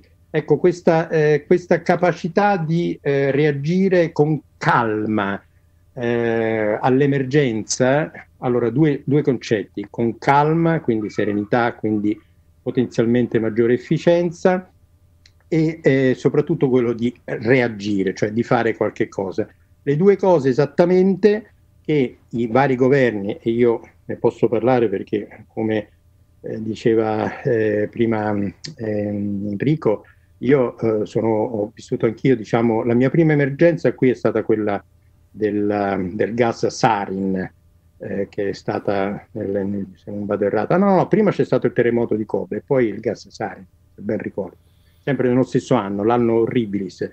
Però ehm, devo dire che appunto eh, mi ha sempre colpito questa in, improbabile, inaspettata incompetenza, incapacità, a volte anche arroganza, mancanza di senso di responsabilità, di umanità nei confronti delle autorità eh, giapponesi. Ci sono migliaia di casi da giornalista, ne ho racconte tantissime, alcune me li ricordo, altre no, ricordo le contraddizioni ai tempi di Kobe quando pur di far rispettare certe regole alle dogane ne bloccarono i cani svizzeri perché non avevano fatto la quarantena o i medici che arrivavano dalla Corea li facevano giurare che non avrebbero fatto eh, opera eh, medica, ovviamente uno arriva là sul posto per aiutare qualcuno e fare un'iniezione e tutto quanto, ti pare che deve giurare che non tocca le sacre vene dell'impero. Insomma.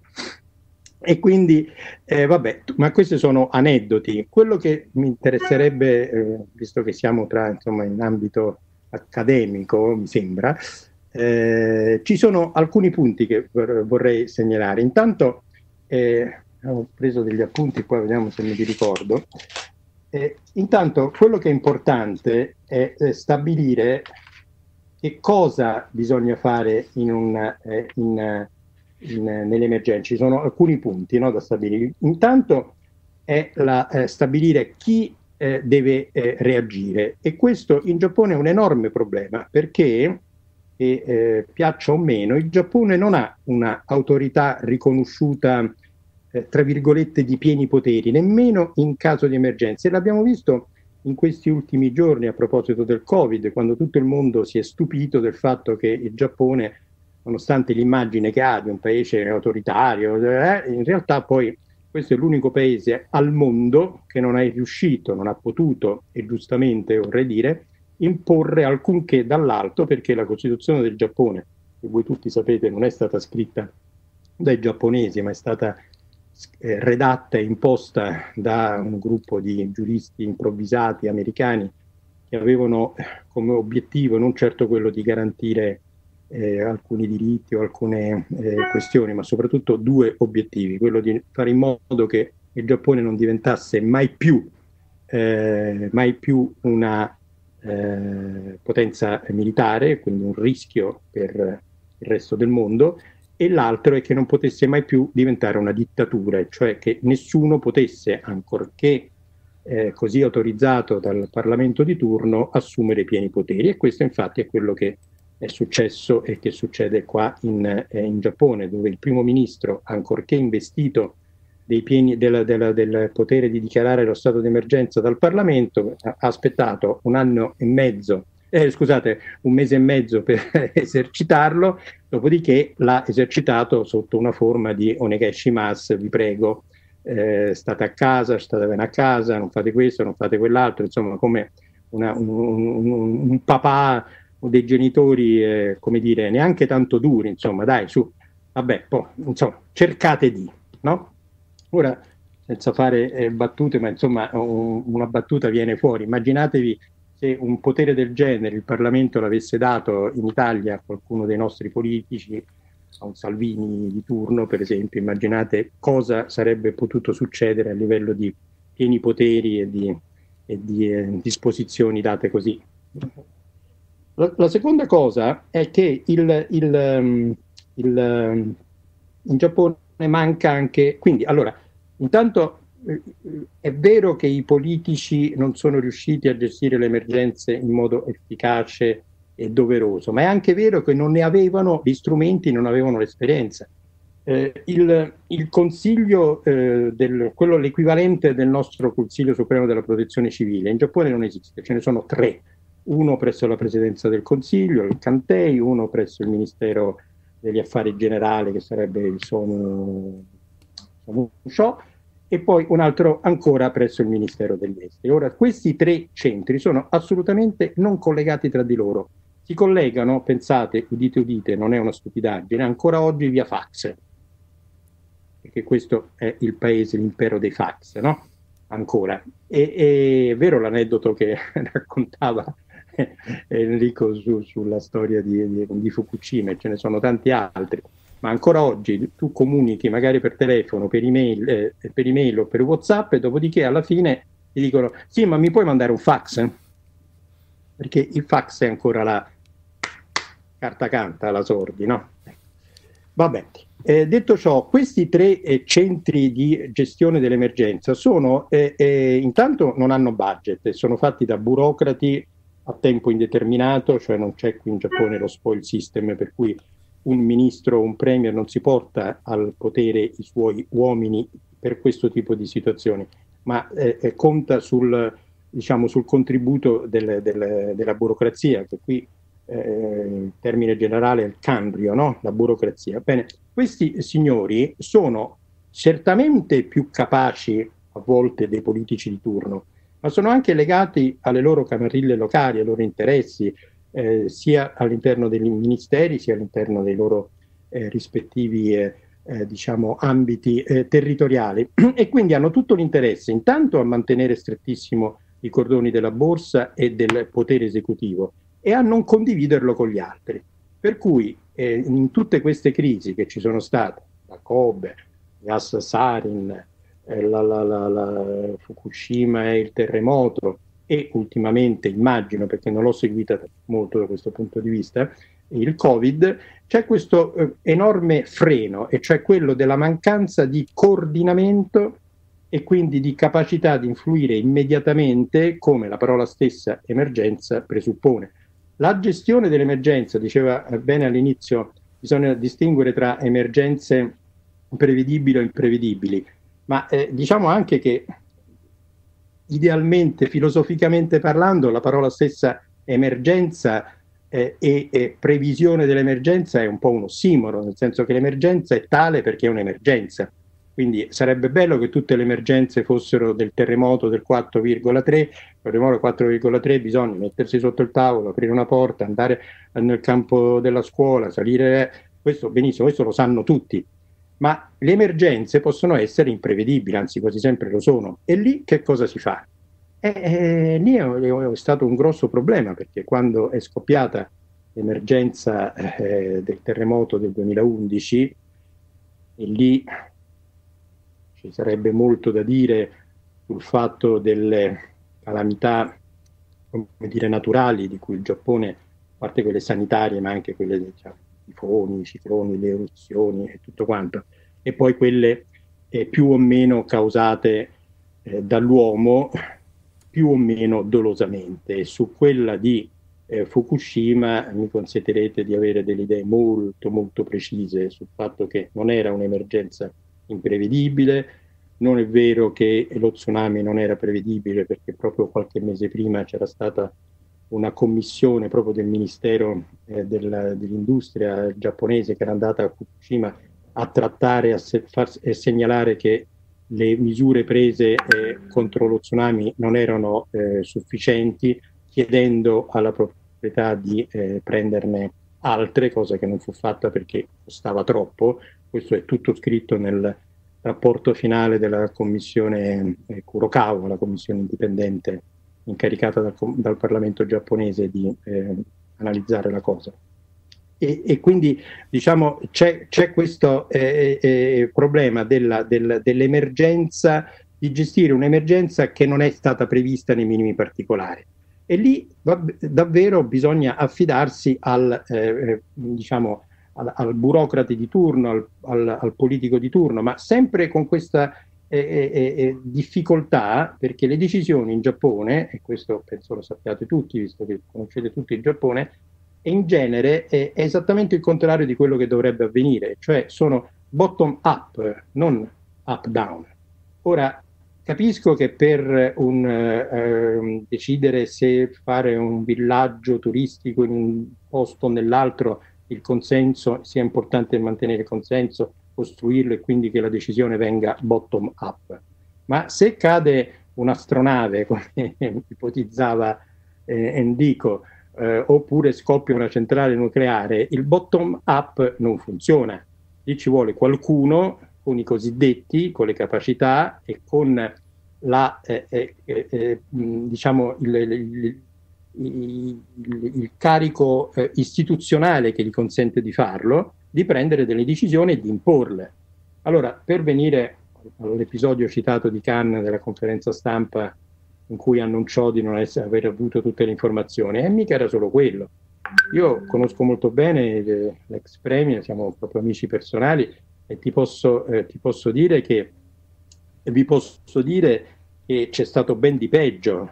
Il giorno che eh, si parlava, si, si, i capi della TEPCO avevano palesato l'idea di mollare tutto perché erano seriamente preoccupati, pensavano che non si potesse fare nulla, eh, era una domenica e Khan cercò disperatamente di parlare con questi signori e non ci riusciva perché non gli rispondevano al telefono, questo è il premier del Giappone, al che disse ai suoi diciamo, dipendenti, ai suoi consiglieri, bene, visto che a quattro passi, che la, la sede della TEPCO è a Shimbashi, eh, può andare a piedi dalla, dalla residenza del primo ministro, dice organizzate una macchina che andiamo lì direttamente.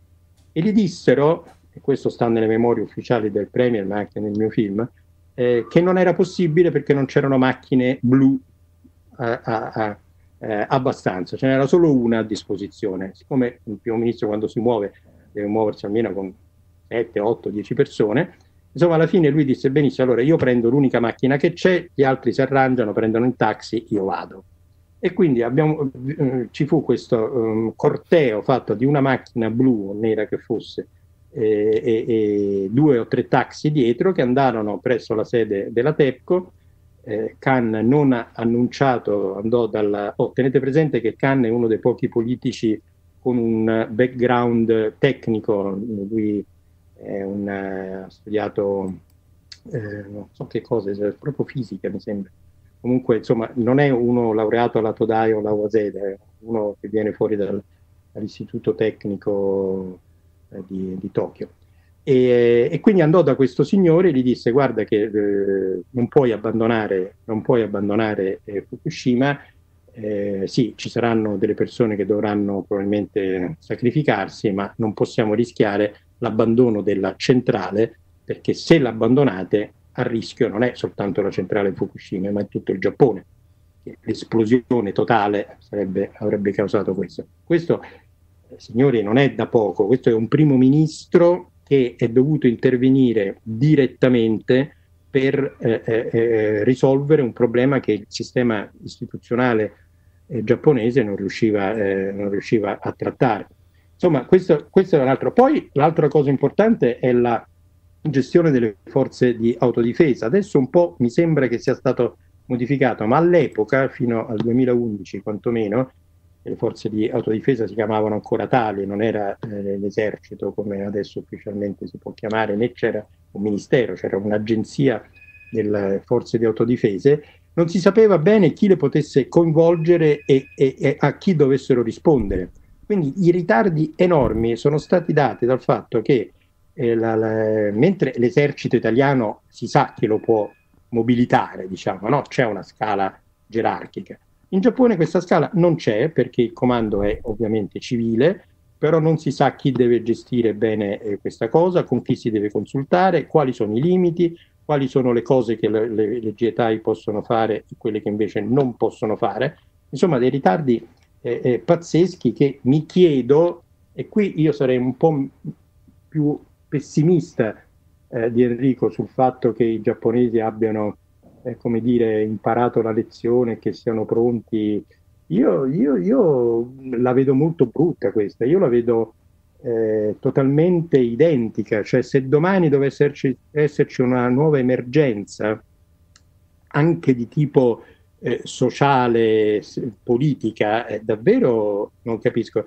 Vi faccio un, ultimo, un, un altro esempio. Tempo fa ricorderete che perché le emergenze non è che siano solo naturali, sono anche emer- emergenze politiche o pseudopolitiche. Vi ricordate quando c'era il rischio dell'apocalisse nucleare, le minacce coreane, i missili che partivano, andavano, cadevano? Eh, ricordo che a un certo punto ci fu proprio una serie di eh, allarmi serissimi, sia pure in ritardo, sia pure alcuni sbagliati, anche qui non è che riescono a intercettarli con tanta eh, facilità, eh, eh, eh, di Hokkaido. C'era il rischio che potesse essere colpito Hokkaido. Io ricordo andai su con il mio operatore per fare un servizio sulla popolazione di Hokkaido in, in, ai tempi dell'emergenza nucleare militare, diciamo. E, e, ricordo che lì erano tutti che prendevano in giro il governo centrale perché il governo centrale aveva dato a disposizione di mandare degli annunci regolarmente nelle scuole, per le strade, in cui si diceva attenzione, attenzione, in caso di emergenza eh, nucleare eh, prendere rifugio, prendere rifugio. Non c'era scritto dove, come e quando. Ora voi tutti sapete che per la, la guerra eh, nucleare bisogna andare sotto, eh, sottoterra e a Hokkaido non ci sono eh, non ci sono edifici, forse nemmeno quello del governatorato, che abbiano dei, dei, dei, dei tunnel o dei, eh, come si chiamano, i bunker. I bunker. E, e, per la guerra invece batteriologica, perché i missili potrebbero anche no, eh, lanciare eh, sostanze chimiche, eh, bisogna andare il più al- in alto possibile e in, in, in, tutto Hokkaido non ci sono grattacieli, non ci sono, cioè, eh, gli edifici sono di boh, 30-40 metri al massimo. Insomma, ecco, questo, tutto questo per dire che la popolazione prendeva eh, queste, questi annunci, questi suggerimenti in maniera molto così scettica, divertita e come dice Antonio poi anche, anche abbastanza ironica, no? perché non è vero che i giapponesi non abbiano il senso dell'umor, tra di loro ce l'hanno, è diverso dal nostro, però ce l'hanno anche loro e soprattutto nei confronti delle autorità non c'è tutta questa fiducia e questa, questa eh, obbedienza. Eh, devo, dire, devo dire, e qui chiedo ufficialmente scusa al, al presidente del al premier Shinzo Abe che ho bistrattato per gli ultimi due mesi accusandolo di essere un irresponsabile, eh, compresa la mia famosa domanda in diretta alla conferenza stampa di aprile, eh, devo dire che devo fare pubblica ammenda perché invece sembra davvero che il Giappone ormai possa essere compreso tra i 4-5 paesi eh, diciamo, che l'hanno sfangata, tra virgolette. Ora, se mi chiedete perché, qualche idea ce l'abbiamo, qualche, qualche elemento sembra, sembra eh, abbastanza poco scientifico, ma comunque diciamo che è tutta una serie di condizioni, penso che siate d'accordo, più eh, il famoso fattore alfa del premio Nobel Yonegava, che neanche lui sa qual è, ma dice che c'è, eh, eh, fatto sta che questi signori, senza imporre nulla di, tra virgolette, fascista e compressorio delle, complimento delle libertà individuali, senza eh, lockdown duro, senza droghe, senza multe, senza elicotteri e senza poliziotti che inseguono i, i poveri jogger, eh, è, è, uscito da questa cosa, ormai adesso non so, voi siete eh, sicuramente Enrico e, e, Marco che ne sanno più di me, ma diciamo che ragion- ragionevolmente possiamo dire che eh, meno di, eh, di, conversioni improvvise, siamo usciti dall'emergenza, siamo in una fase di, così, di gestione della, della, della, no, della, normalità, ammesso che siamo mai stati in un momento di chiusura totale.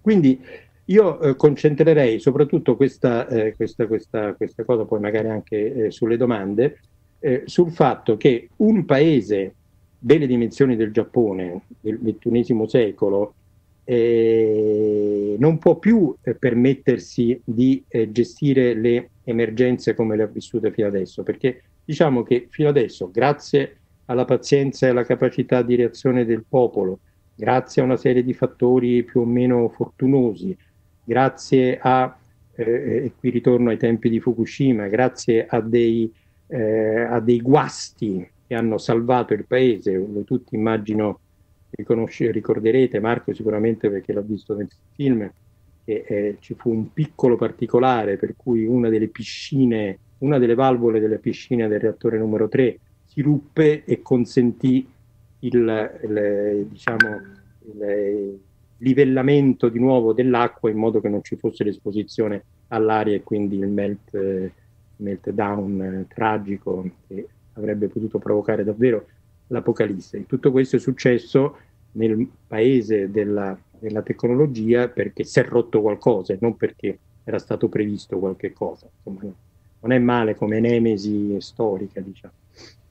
E, eh, e quindi, ecco, mi chiedo davvero, visto che adesso siamo in una fase in cui eh, ci siamo resi conto che le emergenze possono capitare in qualsiasi momento e possono essere di vario tipo e addirittura miste, perché finora abbiamo avuto la catastrofe eh, naturale, il ciclone, il terremoto, lo tsunami, poi abbiamo avuto quelle più o meno, eh, diciamo, socio, eh, so, sociopolitiche, il sarin, eh, altro tipo di, di, cose, ma ce ne potrebbero essere altre miste molto più grandi nell'immediato futuro. Per esempio, la cosa bellissima che il Giappone può vantare è che in, in questi casi non c'è mai il, il, lo sciacallaggio, non c'è mai questo, ma un giorno potrebbe anche capitare, eh, perché eh, le situazioni possono cambiare. Guardate cosa sta succedendo in queste ore a Minneapolis eh, o quello che sta succedendo a Hong Kong. Eh, siamo in un, in un momento in cui veramente l'emergenza può scoppiare in ogni momento e può essere un mix pericolosissimo, potenzialmente davvero esplosivo socialmente, di fattori naturali, fattori politici, fattori militari. E allora lì come bisogna organizzarci? Eh, organizzarsi? Allora, intanto il governo del Giappone dovrebbe davvero darsi una struttura eh, gerarchica, funzionale, che metta insieme tutti i ministeri e non le solite, i soliti burocrati di ciascun ministero che portano, continuano a portare i desideri e desiderata dei loro rispettivi cose. Quindi, per esempio, assumere ex novo degli specialisti eh, che facciano solo ed esclusivamente la, quella che noi chiamiamo la protezione civile, che qui non c'è l'equivalente. E poi eh, soprattutto fare in modo che ci sia una, una, una forma di comunicazione, e poi eh, eh mi fermo, eh, che finora non c'è stato. Il grande problema del Giappone è la comunicazione, sia a livello interno delle istituzioni, ho spiegato prima che si comunica via fax, okay?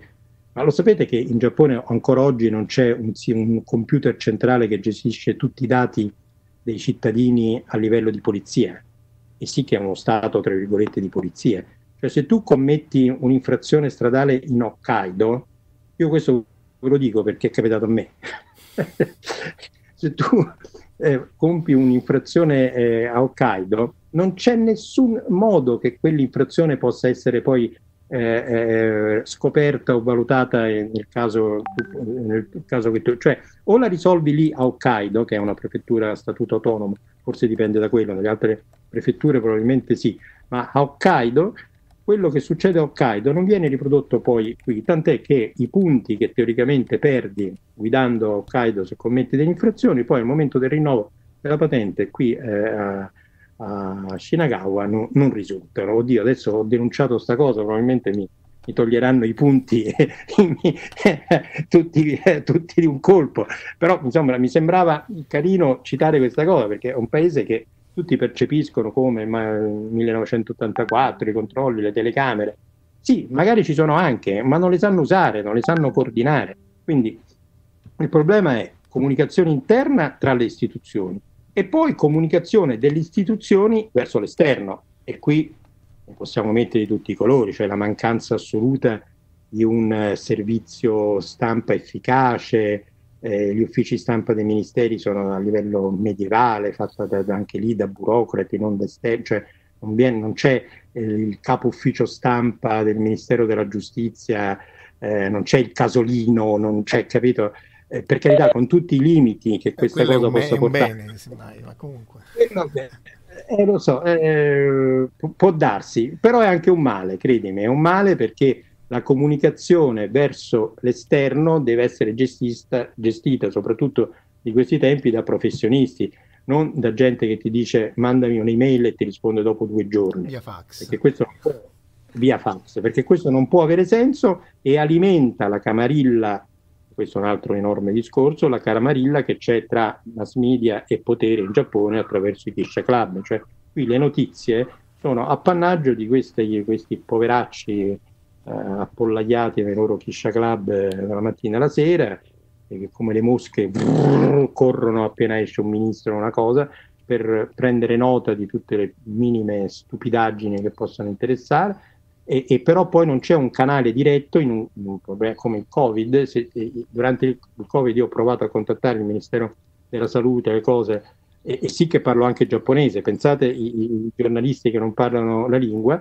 e ti rispondono con, con, cioè con ritardo. La comunicazione qui è, è ancora considerata un, dal punto di vista istituzionale come una, eh, e su questo penso che un po' in Italia ci sia ancora un po' questa tendenza, cioè non un diritto e un eh, privilegio eh, che fa sì che tra popolo, tra cittadini ed autorità si possa comunicare, condividere e collaborare, ma un qualcosa da cui proteggersi.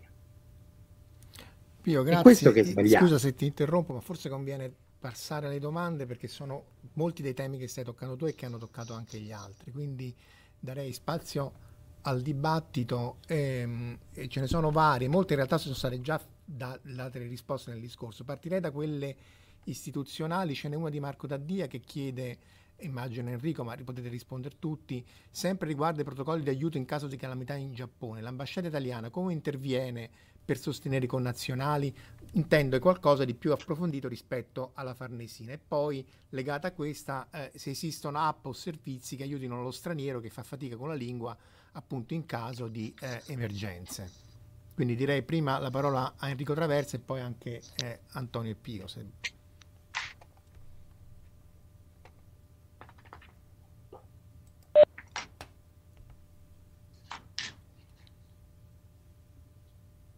Pronto? Vai.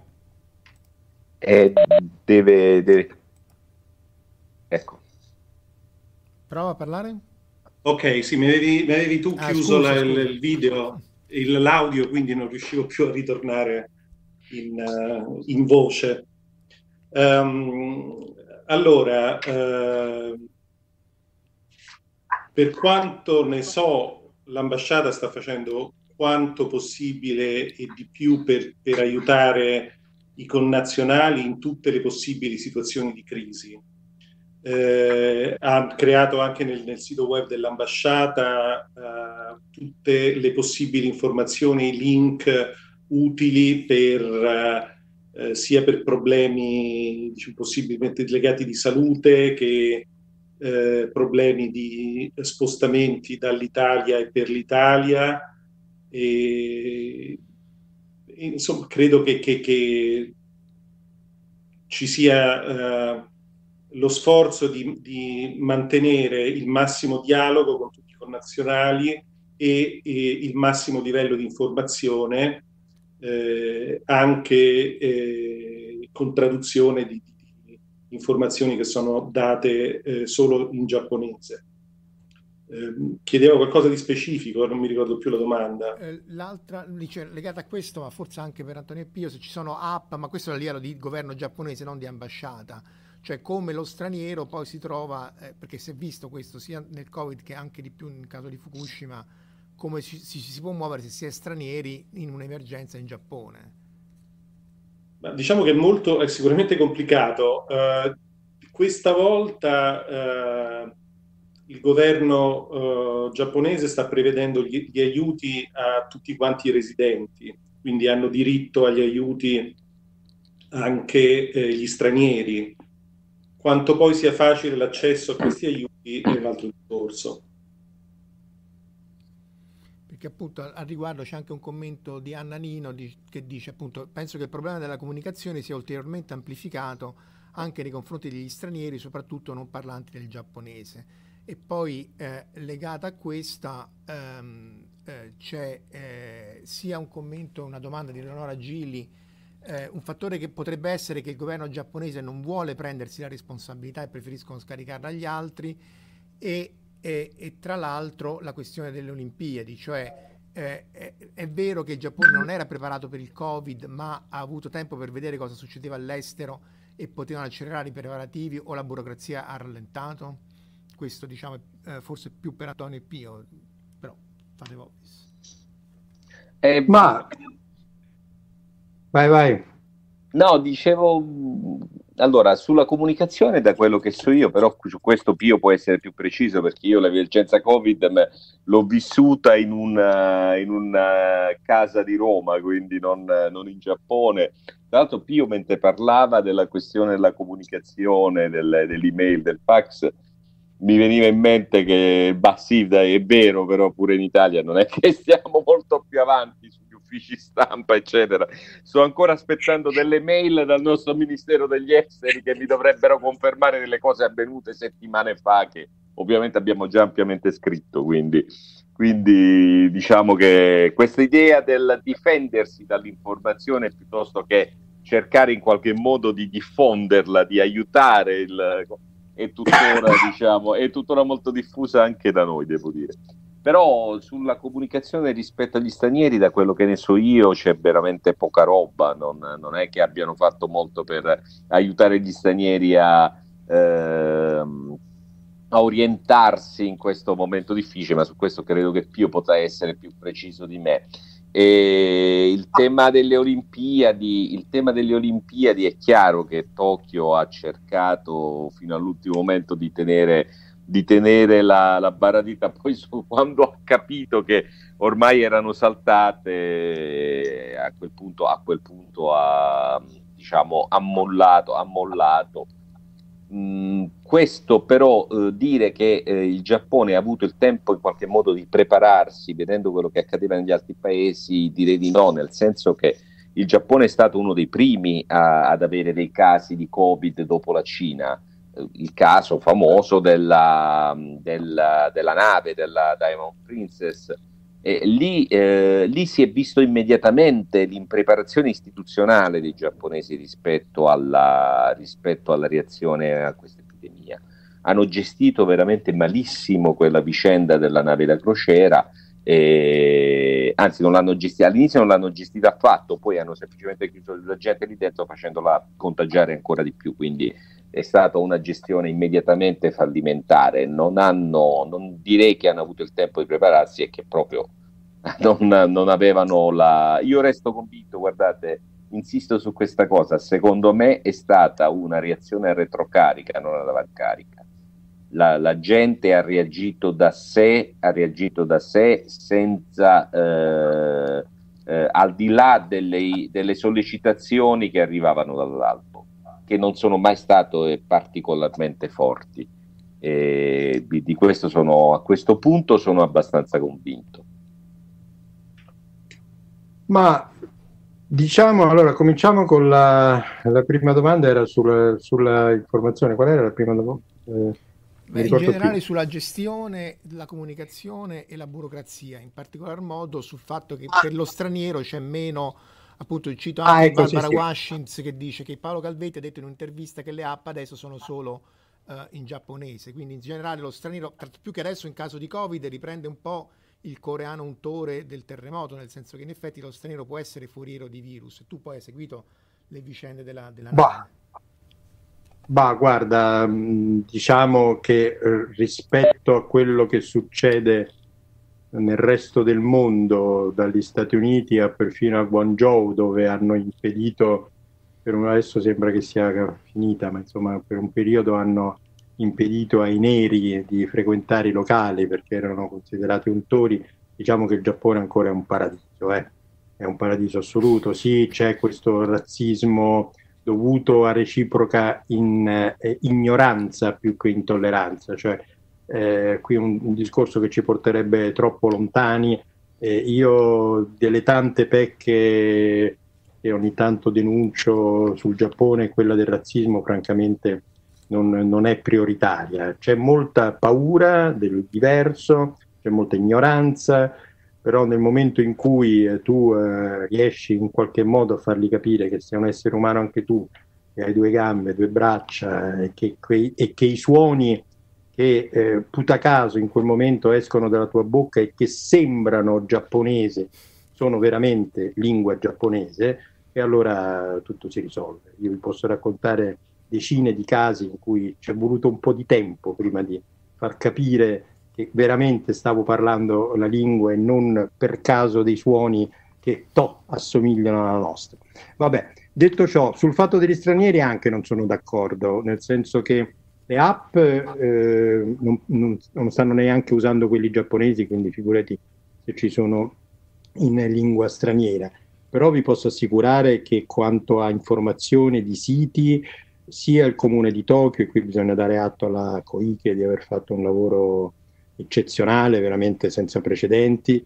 Eh, ogni giorno eh, ci sono due siti, eh, compreso quello ufficiale di, proprio del comune, che ha tutta una parte in inglese con eh, numeri eh, aggiornati, informazioni, poi anche quando è cominciata la polemica sul numero dei tamponi, devo dire che le informazioni c'erano, eh, c'erano anche, ci sono anche questi numeri che finalmente hanno cominciato a funzionare. Certo, i primi giorni non funzionava nulla, era rischiosissimo. Io stesso mi ricordo di aver avuto il terrore, ho detto eh, se, se, mi prende il virus io che faccio qua? Perché un giorno così per gioco, per, per gioco, anche per dovere professionale, ho cominciato a fare tutti i numeri cosiddetti verdi e non rispondeva nessuno, oppure alla fine ti mandavano a un numero che era quello generale per tutti i turisti, eh, gestito dal GNT, cioè la, la, la, chiama, l'ente turistico, l'ente del turismo, l'equivalente del nostro Enit, dove trovavi sì 18 lingue diverse, ma tutte che sapevano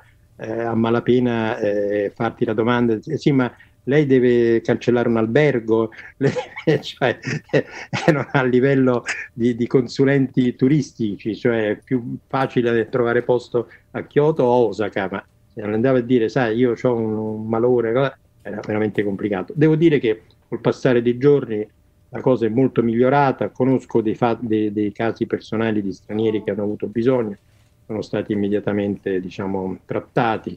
Poi noi italiani abbiamo anche, come sempre, la fortuna a um a um di avere un medico itali- che parla italiano e che è molto diciamo, gentile e disponibile, quindi quelli che hanno avuto bisogno hanno avuto un canale un po' preferenziale su questo. Poi ci sono dei siti eh, molto attivi eh, su, su, internet, su Facebook, messi su da cittadini stranieri, anche quelli, e devo dire anche lì si trovano molte informazioni. Quindi diciamo che no, il fatto di essere stranieri eh, non, non, è, non, non, sia stato un, un, un, problema maggiore di quello che c'è nella ordinaria amministrazione nel eh, vivere in Giappone. Per quanto riguarda le Olimpiadi, chi mi conosce conosce, chi mi segue sa che io fin dall'inizio eh, avevo espresso il mio profondo disappunto e il distanziamento etico da una scelta che secondo me il Giappone non doveva e non poteva fare.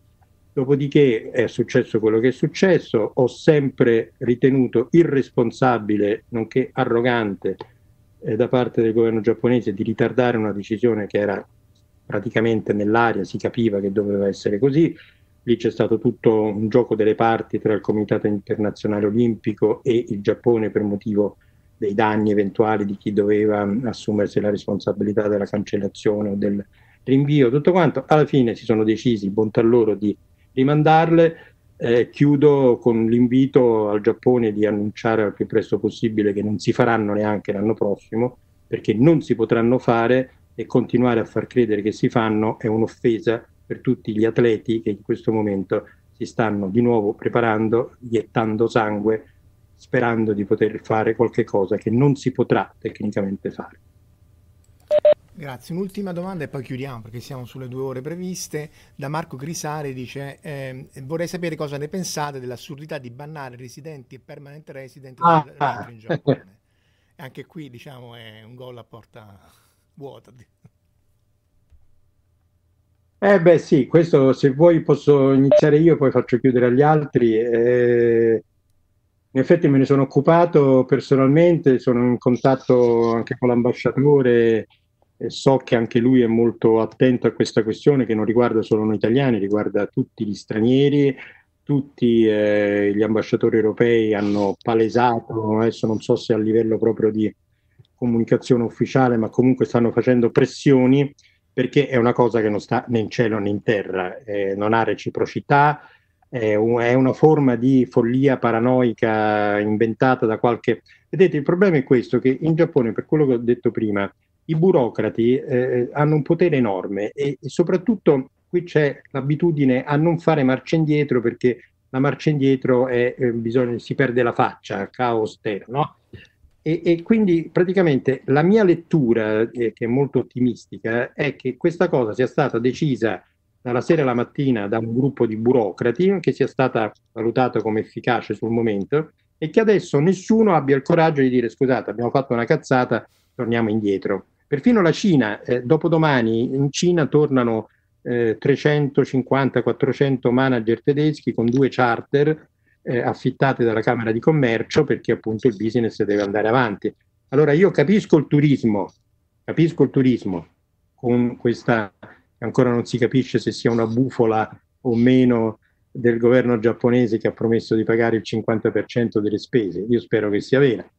Eh, però per quanto, riguarda, per quanto riguarda i residenti, i businessmen, gli operatori, eh, coloro che hanno famiglia, cioè è una cosa eh, senza alcun senso, tra l'altro incostituzionale. Io sono sicurissimo, come è avvenuto a suo tempo in, in America, te- non so se qualcuno di voi abbia, si ricordi di un caso storico ai tempi del, del 7, dell'Eleven, come si chiama? Del, del, vabbè, insomma, dell'11 settembre, eh, eh, che un, un, cittadino iracheno con la green card, la green card quindi con un diritto a entrare nel paese, non volevano farlo entrare, alla fine è entrato, l'hanno arrestato, eh, lui ha fatto causa per stress biologico, danni eh, biologici, ha vinto un sacco di soldi. Quindi voglio dire, quando tu hai un permesso di residenza, sia esso permanente o pluriennale, paghi le tasse, hai una famiglia, hai una residenza, hai una casa di cui paghi l'affitto, nessuno, nessuno può impedirti di rimettere piede in questo paese. E se te lo fanno, li fai causa. Io personalmente per adesso ancora non mi tocca e quindi spero che per quando io debba rientrare in Italia, cioè metà estate, fine luglio, questa disposizione sia rimossa e quindi non ci sono problemi. Ma se non fosse rimossa, ma perché io devo restare qua e non posso rientrare? Se dovessi andare in Corea due giorni per un, un servizio, ma questo è, cioè, no, non ha nessun senso. Fatemi fare la quarantena, fatemi fare il, il, certificato, tutto quello che vi pare, ma non puoi tu a uno che paga le tasse qua, che vive qua, che ha la famiglia qua, impedire di tornare. Questa è una, è una violazione di diritti, come dire, eh, umani. Antonio Enrico, un'ultima considerazione sia su allora, questo che su altro. Vorrei lasciare l'ultima parola a Enrico, parto io e ovviamente cioè, concordo in pieno con quello che ha detto Pio, quindi non, non ripeto, però volevo inquadrare questa, questa decisione su, un, su, una, su una chiave un po' più storica, cioè ho notato che in questo periodo i giapponesi hanno usato per uh, la uh, chiusura del paese rispetto all'estero dovuta alla Covid la stessa parola che si è usata per, uh, per tutto il periodo Edo, cioè Sakoku, chiusura del paese. Chiusura del paese ha, ha un, diciamo, un connotato molto forte, chiusura agli stranieri a tutti gli stranieri. No, voglio ricordare che tra il 1600 e il 1854, fino all'arrivo delle navi, nel, delle navi nere del Commodoro Perry, il Giappone è stato chiuso all'estero con l'unica eccezione, con l'eccezione principale di un pezzetto della città di Nagasaki, Deshima, l'isola di Deshima, dove ci, stava questa, dove ci stavano gli olandesi. Eh, quindi questo aspetto dell'impedire agli stranieri, per quanto portatori del, del permesso di, di, di, risiedere in Giappone, di rientrare, si, non è che si capisce, non, non si comprende, però si inquadra probabilmente in una nozione di chiusura del paese che ha una sua radice storica in, quella, in, quella, diciamo, in quel periodo e il, ca- il, fatto che spesso abbiano utilizzato, io non so se l'avete notato, ma la parola Sakoku proprio per indicare la chiusura del paese per il Covid, secondo me è, una, diciamo, è un segnale, un indizio molto interessante. Enrico, altre considerazioni? Molto interessante questa osservazione di Antonio che io non, sa- non sapendo il giapponese, non, cioè non sapendo soprattutto leggere il giapponese, non, non ero in grado di apprezzare ho poco altro da aggiungere, quello che, dice, che ha detto Pio è chiaramente logico, e, tranne appunto che confermare l'estremo impegno dell'ambasciata e dell'ambasciatore per risolvere questi problemi, anche perché coinvolgono anche noi. Anche i diplomatici non possono rientrare dal Giappone nel caso uscissero. Infatti l'impegno della, della comunità europea, della, dell'ambasciatore europeo, è stata prima di tutto per cercare di risolvere il problema diplomatico e l'ambasciatore ha eh, fatto in modo che questo interesse si estendesse anche alle, ai casi illogici in cui, eh, eh, diciamo, dei casi persone descritte da, da Pio, insomma, di persone che sono bloccate fuori dal Giappone in modo eh, molto forzato. Ok, allora io ringrazio tutti i partecipanti eh, per questa interessantissima discussione. Eh, ci, ci, saranno altre domande nella chat, poi avrò uh, cura di rigirarvele e poi magari rispondere in chat. È stato un primo esperimento, quindi all'inizio abbiamo avuto qualche defiance tecnica, ma ringrazio anche e soprattutto gli ascoltatori, ne abbiamo avuti varie decine collegati in tempo reale, poi ovviamente le altre eh, è il vantaggio di, del, di internet e la fruibilità offline. Quindi vi ringrazio ancora e spero di potervi riavere presto su queste frequenze e eh, in bocca al lupo per questa coda del Covid. Grazie di nuovo.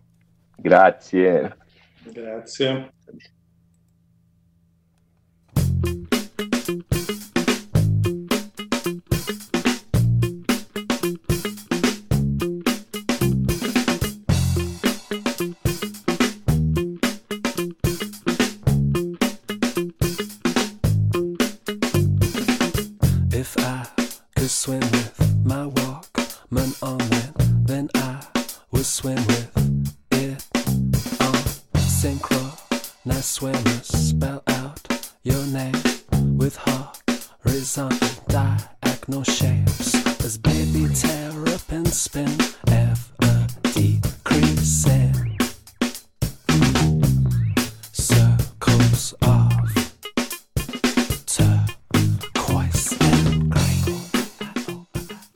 Ascoltato La sindrome di Inomaru, un viaggio semiserio nella realtà quotidiana del sollevante, da un'idea di Marco Casolino e Omar Serafini.